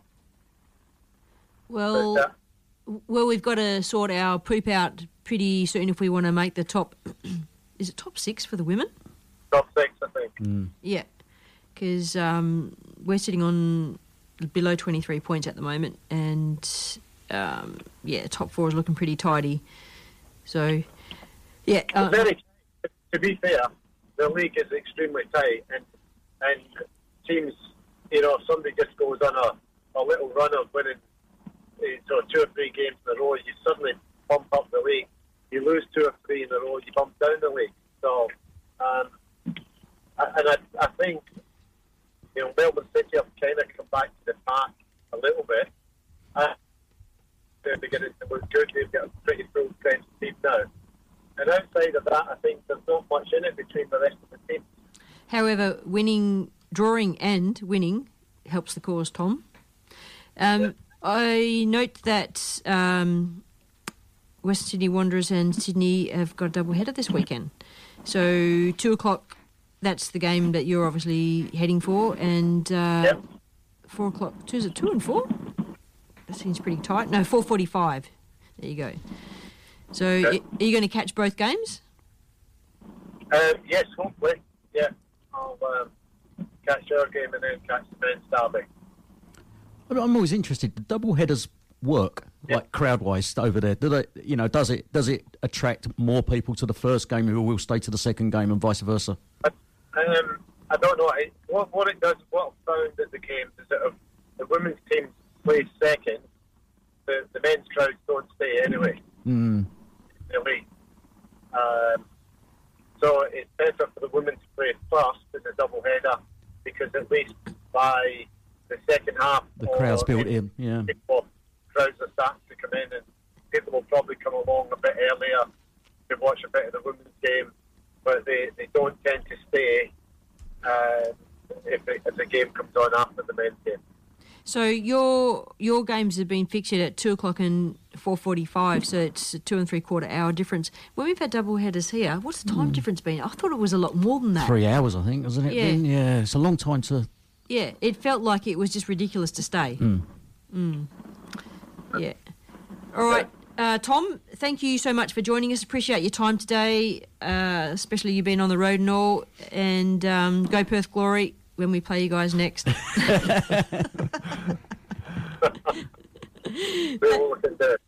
Thanks, Tom. Cheers, Tom. Drive safe. All right, good to talk to you. Thank you very much. See ya. Take care. Bye bye.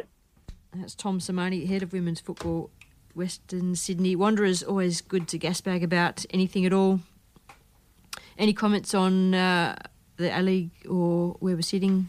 How Perth Glory are going to go this weekend? Yeah, Tom mentioned that every team goes through that spell of winning games. I think the Glory had theirs at the start of the season rather Mm-hmm. than at the end of the season, didn't they? So, but hey, it, I'm just looking, it's so tight. Win today, I think go fourth. So what's this weekend? Who uh, Western United is sitting on top. Um, what's the points that they've So, got? uh, in the women, Western United have currently got 35. 35. Melbourne City 31, Sydney 27, Melbourne Victory 26. Fifth are the Mariners 25, sixth Newcastle 23, seventh Western Sydney 23, eighth Perth 23. So it's like about four games Yeah. difference. Yeah. So it's possible. If it's top But- six, But let's face it, those top teams have to drop points Yeah, for well, us to. Yeah. but it's. Um, You just get on a bit of a run, and you never it's, know. a- and sort of it's, take it's, eight, it's eight teams battling out the top six. Yep. And um, I, I'm kind of liking watching Perth Glory Men at the moment. I, I'm loving their style of, of football, attacking. Uh, yet we're not. We're, we're starting to shore up at the back a little bit because we conceded quite a few goals in the first part of the season. That was kind of Mm. crazy. But we're attacking. I love the all-out attacking. Uh, at the start of the season, I found it quite boring to watch. But yeah, just recently, it's got more and more. It's, you know, it makes it's trying to make people want to go again. Yeah. Because uh, Absolutely. yeah, the start well, we had 8,000 Yeah. average uh, last Mm. game, which was great. And um, the new owner threw in the, you know, kids, up, up to 16, I think it was. 3,000 free tickets. Yeah. But what I really liked when I was at the game, I saw those young, sort of maybe teenagers behind the goal at the shed end, and they were all there together. They were singing, you know, all Mhm. dressed in black, and then they What were left they together. singing, Robbie? Oh, No. but sort of, it's not. We love Perth Glory, we do. Go on, Glory, you know, Everyone like. uh, loves to be near the shed. yeah, and then um, that was just it was fantastic. It made it made the atmosphere, and then you saw them all walk out together after the game up the road, Yeah, and nice. no, it was really good. So um, yeah, it was awesome. Yeah, very good. We'll go to a break and we'll come back and chat more football, of course. Uh, we'll be chatting with Beau Busch, who is uh, the co C CEO CEO. CEO of uh, PFA. So many acronyms and abbreviations of uh, this and that, whatever. We'll be back soon, talking football. You're listening to Radio Fremantle 107.9. A true glory supporter is someone who gives 100% on match day.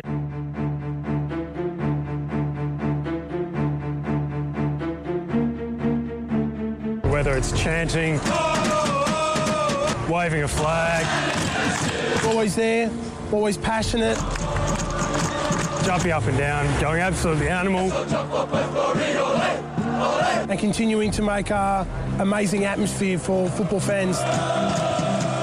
I'll spend about eight to nine, maybe 10 hours on Glory uh, during the week when we're making uh, banners and this and that.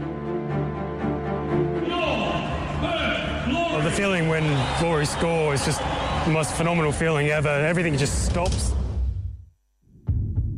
So there's a whole brief feeling of silence. Something everyone just jumps up and down.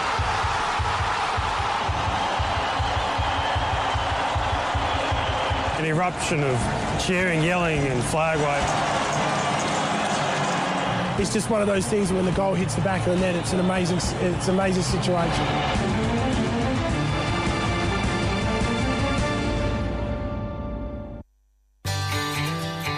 Gate and Fence Hardware WA, your one-stop shop for all gate and fence hardware, components, wrought iron, automation and electronic gate security. We can offer great advice and solutions for your project. Trade and laymen welcome. Hardware shipped all over Australia. Contact the team on 9258 6822 or shop online at gateandfencehardware.com.au. Station sponsor.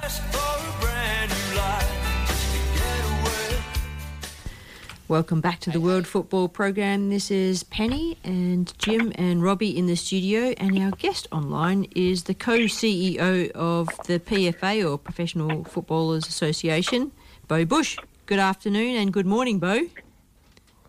Thanks, Penny. Appreciate you uh, having me on. Hi, Robbie and Jim. Hey, Beau, how you going, mate? Yeah, thanks. Yeah, really well. Thanks. thanks so much for joining us, and um, I'm going to give kudos to the fact that you're co-CEO with Kate Gill because I am absolutely a fangirl of Kate Gill, being a West Australian and Perth Glory fan, and just love watching her play with the Perth Glory and the Matildas. So the kudos fangirl part done. I am incredibly. Uh, I do get reminded every day how uh, incredibly lucky I am to work a, alongside of her. And uh, recently, I got to play a five-a-side tournament here in, in Melbourne with her. So I can assure you, she's uh, she's still very handy on the football pitch as well as off it as well too. So very little has changed over time. That's for sure. Th- this is where you can step up and brag and give your own footballing, you know, uh, resume to us if we don't know it. No, cer- well, certainly not at uh, certainly not at the level of um, of Kate Gill. That uh, that's for sure. That would take take some doing. But I was um, I was fortunate to play for a couple of years in, in the A League for Sydney FC and also for North Queensland Fury when they were in the A Leagues, and then I played over in the UK for a um, for a couple of years in the in the lower divisions in, in Scotland and moved back to Australia to take up a role with the PFA um, just a little over 10 years ago now, actually. So, yeah, so I've been out of playing for, for sort of 10 to 12 years and, and in this role for a, uh, well, at the PFA for a significant period of time and alongside Kate in the co-chief executive role for the past uh, four years almost. That's a long time. There's been a lot of changes in that time.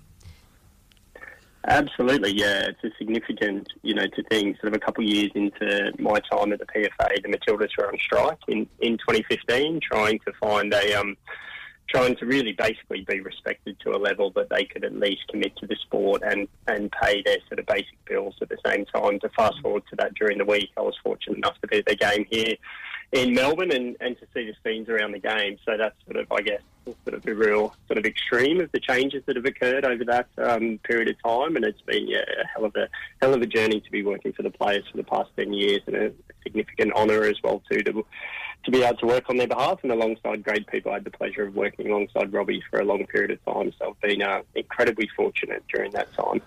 Beau, oh, Beau, could you sort of tell us a little bit about the recently sort of negotiated CBA, uh, the national teams that you guys managed to negotiate with the players, you know, with the FA? Because it's, it's all, in my opinion, it's one of the world leading CBAs for all sports.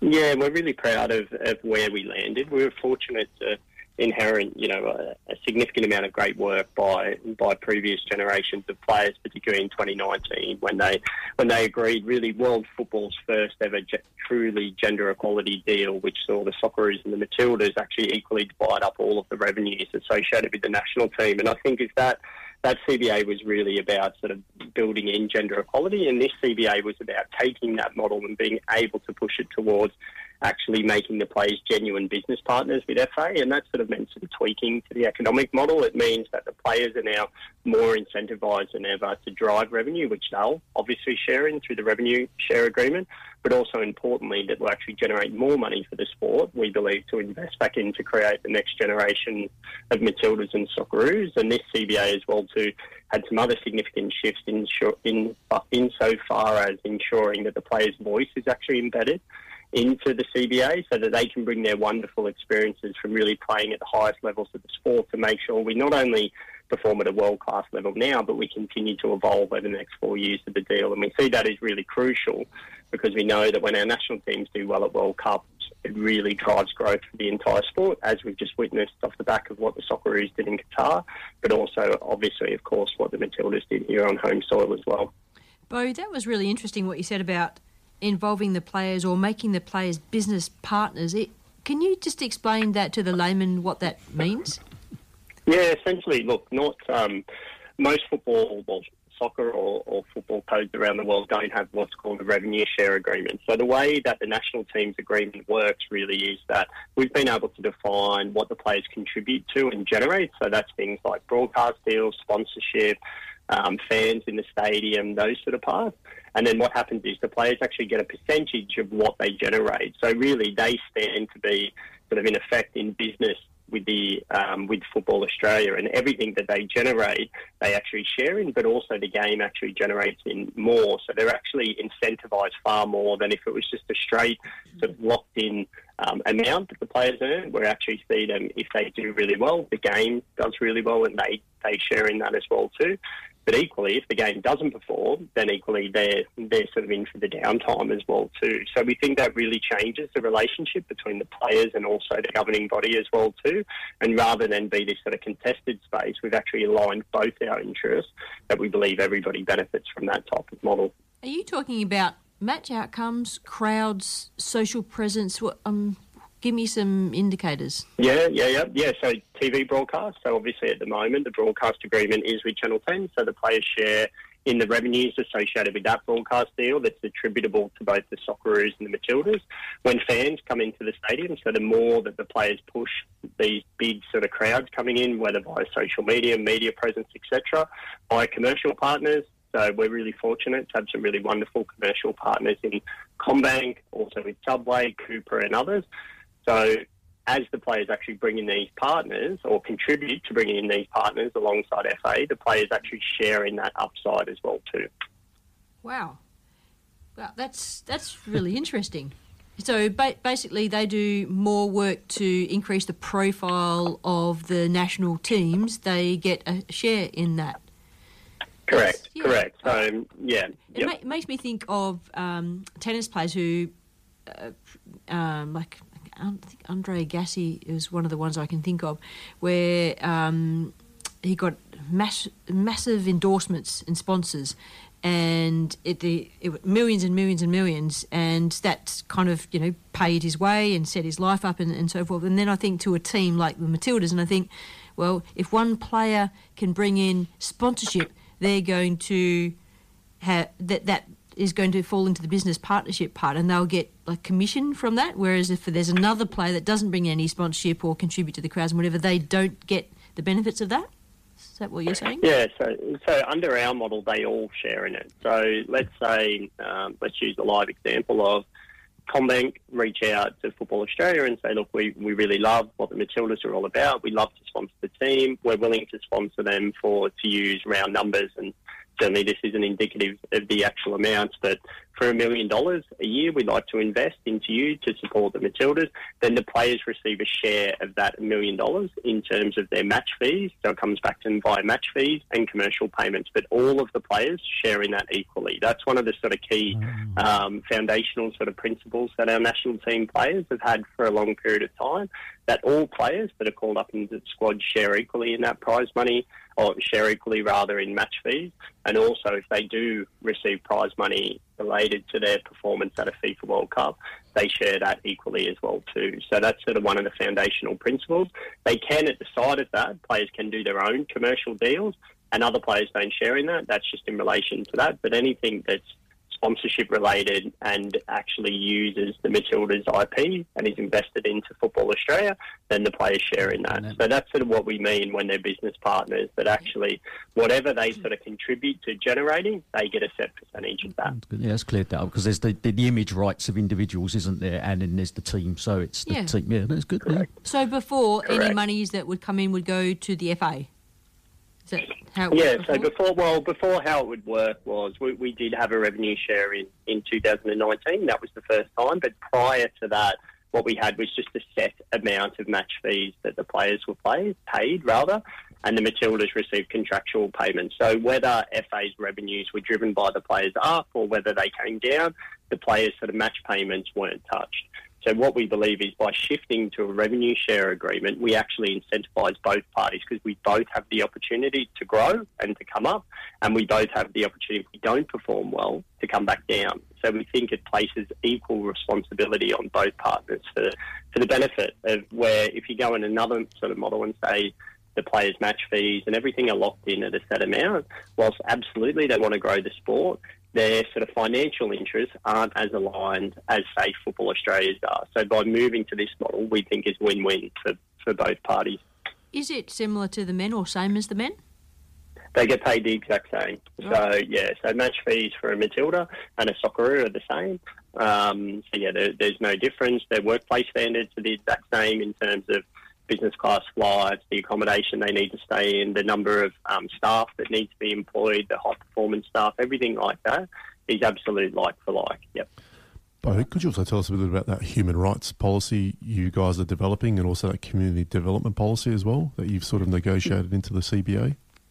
Yeah, of course, Robbie. So one one of the key parts of this collective bargaining agreement is there's an obligation obligation on Football Australia to develop their own human rights policy, and we think that's really important. You know, you look at other sports at the moment and, and their ability to be able to nav- navigate what can be an increasingly complex space from netball's challenges recently in relation to investment from a mining company and some of the challenges for First Nations players to what we've seen in with systemic racism and AFL's response to what Adam Goodes went through. And we really believe what's most critical about Football Australia undertaking this work as part of the CBA is the core part of it that really focuses on due diligence. So that means the sport actually needs to get its head up and look ahead and actually start to plan for what is our impact on people? How does the operation of the sport actually positively and negatively impact people? How would we work through sponsorship agreements that have associations with significant carbon emissions or potential human rights abuses?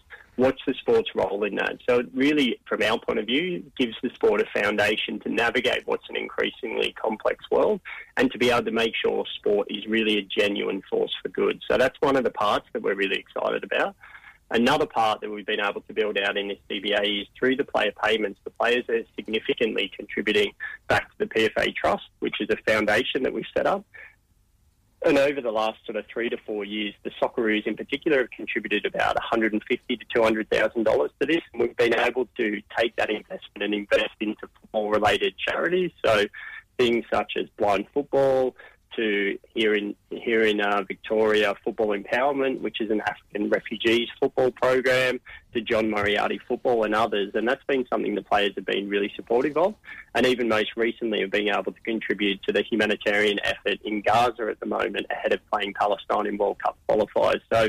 That was something that was really important as part of the CBA. The players wanted to build their autonomy so they could invest more things that they cared deeply about um, because we wanted to really sort of shift it to having a significant impact not, not only on the pitch but off it as well.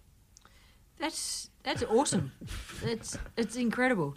So yeah, I'm just flabbergasted listening to all of that. That they're all you know we just go watch a match and all this other stuff happens.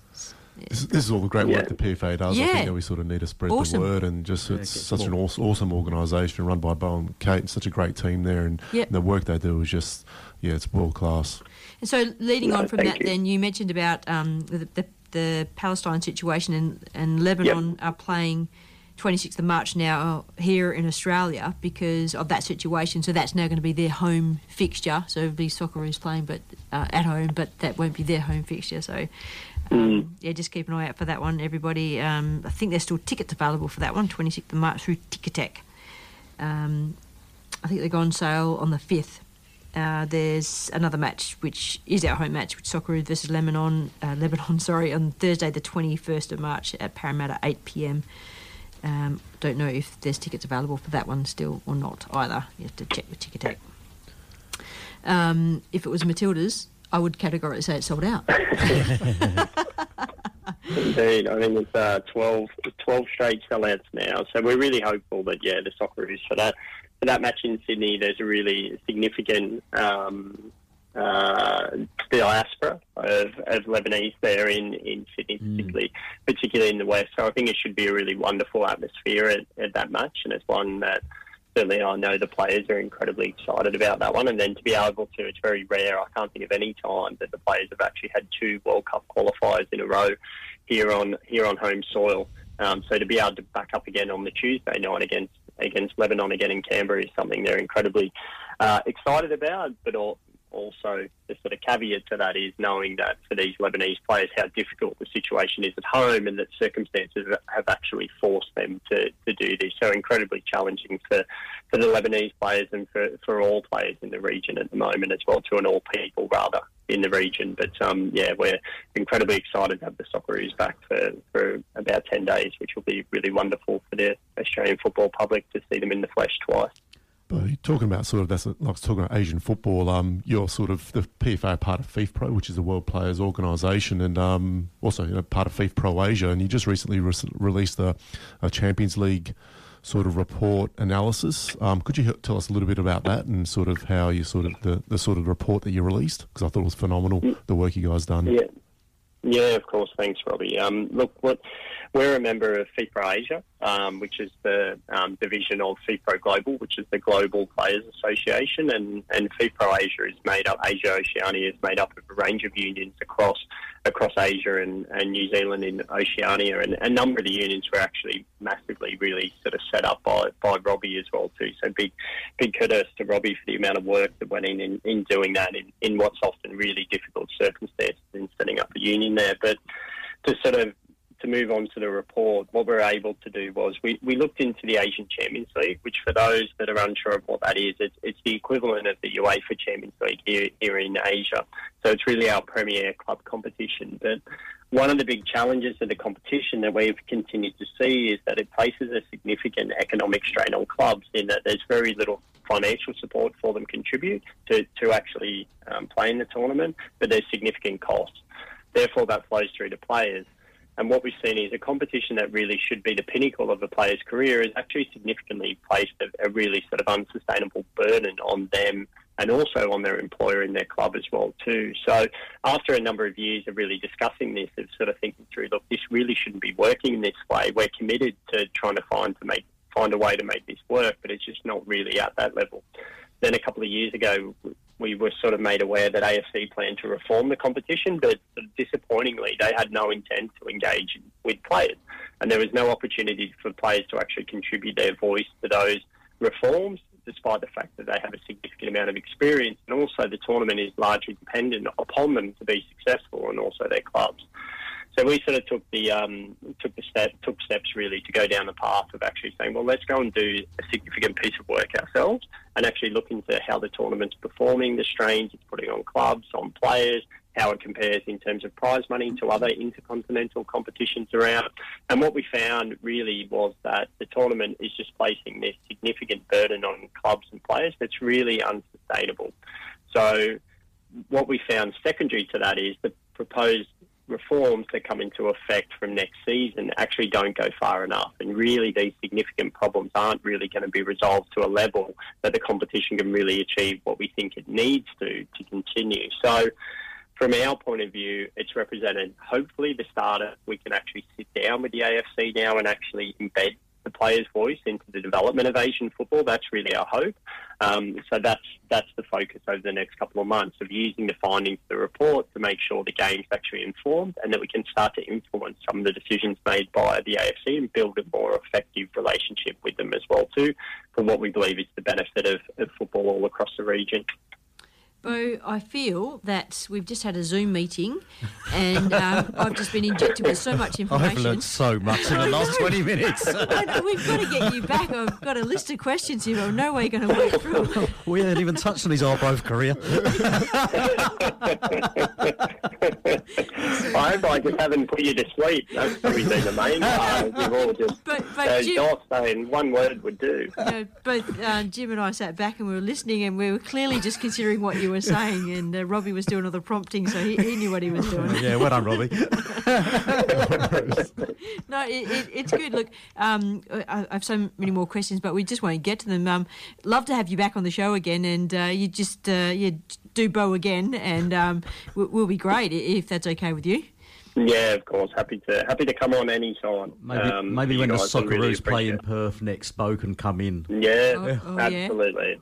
When's it- absolutely. when's that? When's that then, Beau? Yeah. I don't know. I don't know. We can certainly we'll start the uh, we'll start the campaign when they're in town to get over to Perth. So Yeah. it's uh, certainly a place they enjoy playing. That's for sure. Yes, and we re- enjoy receiving them here too.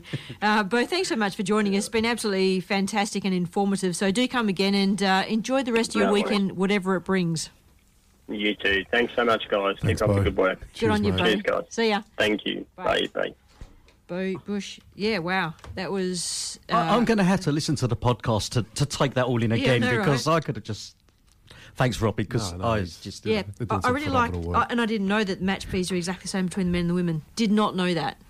That's great. And this um, revenue share agreement, groundbreaking stuff. Really good. And also just all in the sort of the high performance stuff as well, having the same amount of employees, you know, sort of looking after the Matildas, Yep. what they do with the Socceroos. Yep. Same standards when you travel, business Yep. class, you know, like Fantastic. five-star hotels, Yeah. four-star hotels or whatever, you, you know, like sort of, it's all got to be the same. It, it's good to know that that's happening, that Yeah, someone's looking after it. And I really love the way that the players are investing back Yep. into grassroots football by putting their own money from what they're earning back in through Mm. this association. Wonderful. Right, did you want to surprise me with right, something so yes, we- so um, yeah, so I've got a little surprise for Penny here. So uh, I, I'm going to completely blame Hugh Best uh, for this. Okay. Uh, so uh, Hugh and myself listened to a, a, a podcast that covers football from the lesser nations, shall we say, and we spoke about things like the Greenland. Football League before on this show, we've touched on it, and how San Marino are the worst team in the world, and things like that. Well, at the beginning, uh, it was probably midway through last year, um, the Federation States of Micronesia, which I think we have sort of mentioned in the past, they're desperately trying to raise funds to uh, play games. And their 11 aside is pretty impossible for them, but they're looking at getting a five aside team to play competitions internationally. Now, Micronesia is probably not the biggest set of nations in the world that have got finances to do this. So there's been a fundraising thing going on, and mm-hmm. one of the fundraising things there are is selling their national shirts. And so they went on sale late last year, beginning of this year, and Hugh thought it would be a good idea to present Penny with the Federation States of Micronesia goalkeeper shirt to wear. So I'm just going to hand over Penny. Look at that The beauty. Matildas one. Okay. So I'm Look sure at how when we do is the, the photograph at the end, Penny will hold it up, but it's a bright orange. It actually acts as their third kit, but that's their goalkeeper shirt. So. Penny, we, we expect we that. expect we expect you to wear that at your next walking football tournament that you do, or we'll see you around. But um, Is it, a enjoy. real, is it a real thing? It's a real thing, and it's what the Federation States of Micronesia will be wearing. They, their first shirt is a, a white with some light blue, and their second shirt is a dark blue shirt, and that's their third shirt, which also acts as their goalkeeper shirt. So, Penny, enjoy, and I think Hugh said Merry Christmas, and uh, so Good one. How good are the colours and the sort of and the patterns? And uh, what we'll do is on our Facebook pages, I'll share the post to show the other two kits. But uh, Hugh has got the home shirt and I've actually got the away shirt. So when me and Hugh are in next, we're actually going to be wearing those shirts to present the show with. So Nice. When we do our after show photo downstairs, yes, I I'll ex- put that baby on. so. Yes, it's, uh, Nice. So enjoy, nice. and you so uh, I hope that's a nice surprise for you. It is absolutely awesome. Now, before we clock out and Len comes in to do the Bags Groove Jazz Show, we'll, we'll just remind everyone about the two funeral services that are up and coming this week for John Talbert, Wednesday the 11th. Uh, it's not Wednesday the 11th. It is it's definitely Wednesday this 6th. Wednesday. It's this Wednesday the sixth. Yeah, it is definitely at Floreat Uniting Church. Sorry, it's, it must be 11 o'clock.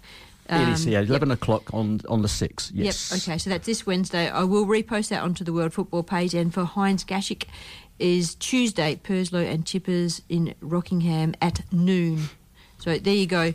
Um, thanks everyone for listening in. It's been a full show today, as always. The jazz program with Len is up next, and don't forget the Voices of Ireland is going to precede us every Saturday from eight to ten from now on. This has been awesome, guys. You've been super, Robbie. Thanks. Thank Jim, thanks. Pen, thanks, Robbie. You nice kept to meet awake. you. You got through the Likewise, coffee. Good job. yeah, I've stayed awake. There's more football to come. It never stops. Never, never, never anymore. So That's Sam it. Kerr Football Centre Tonight. Yep, absolutely. Look on Football West page or the World Football page. Thanks, everyone. See you later.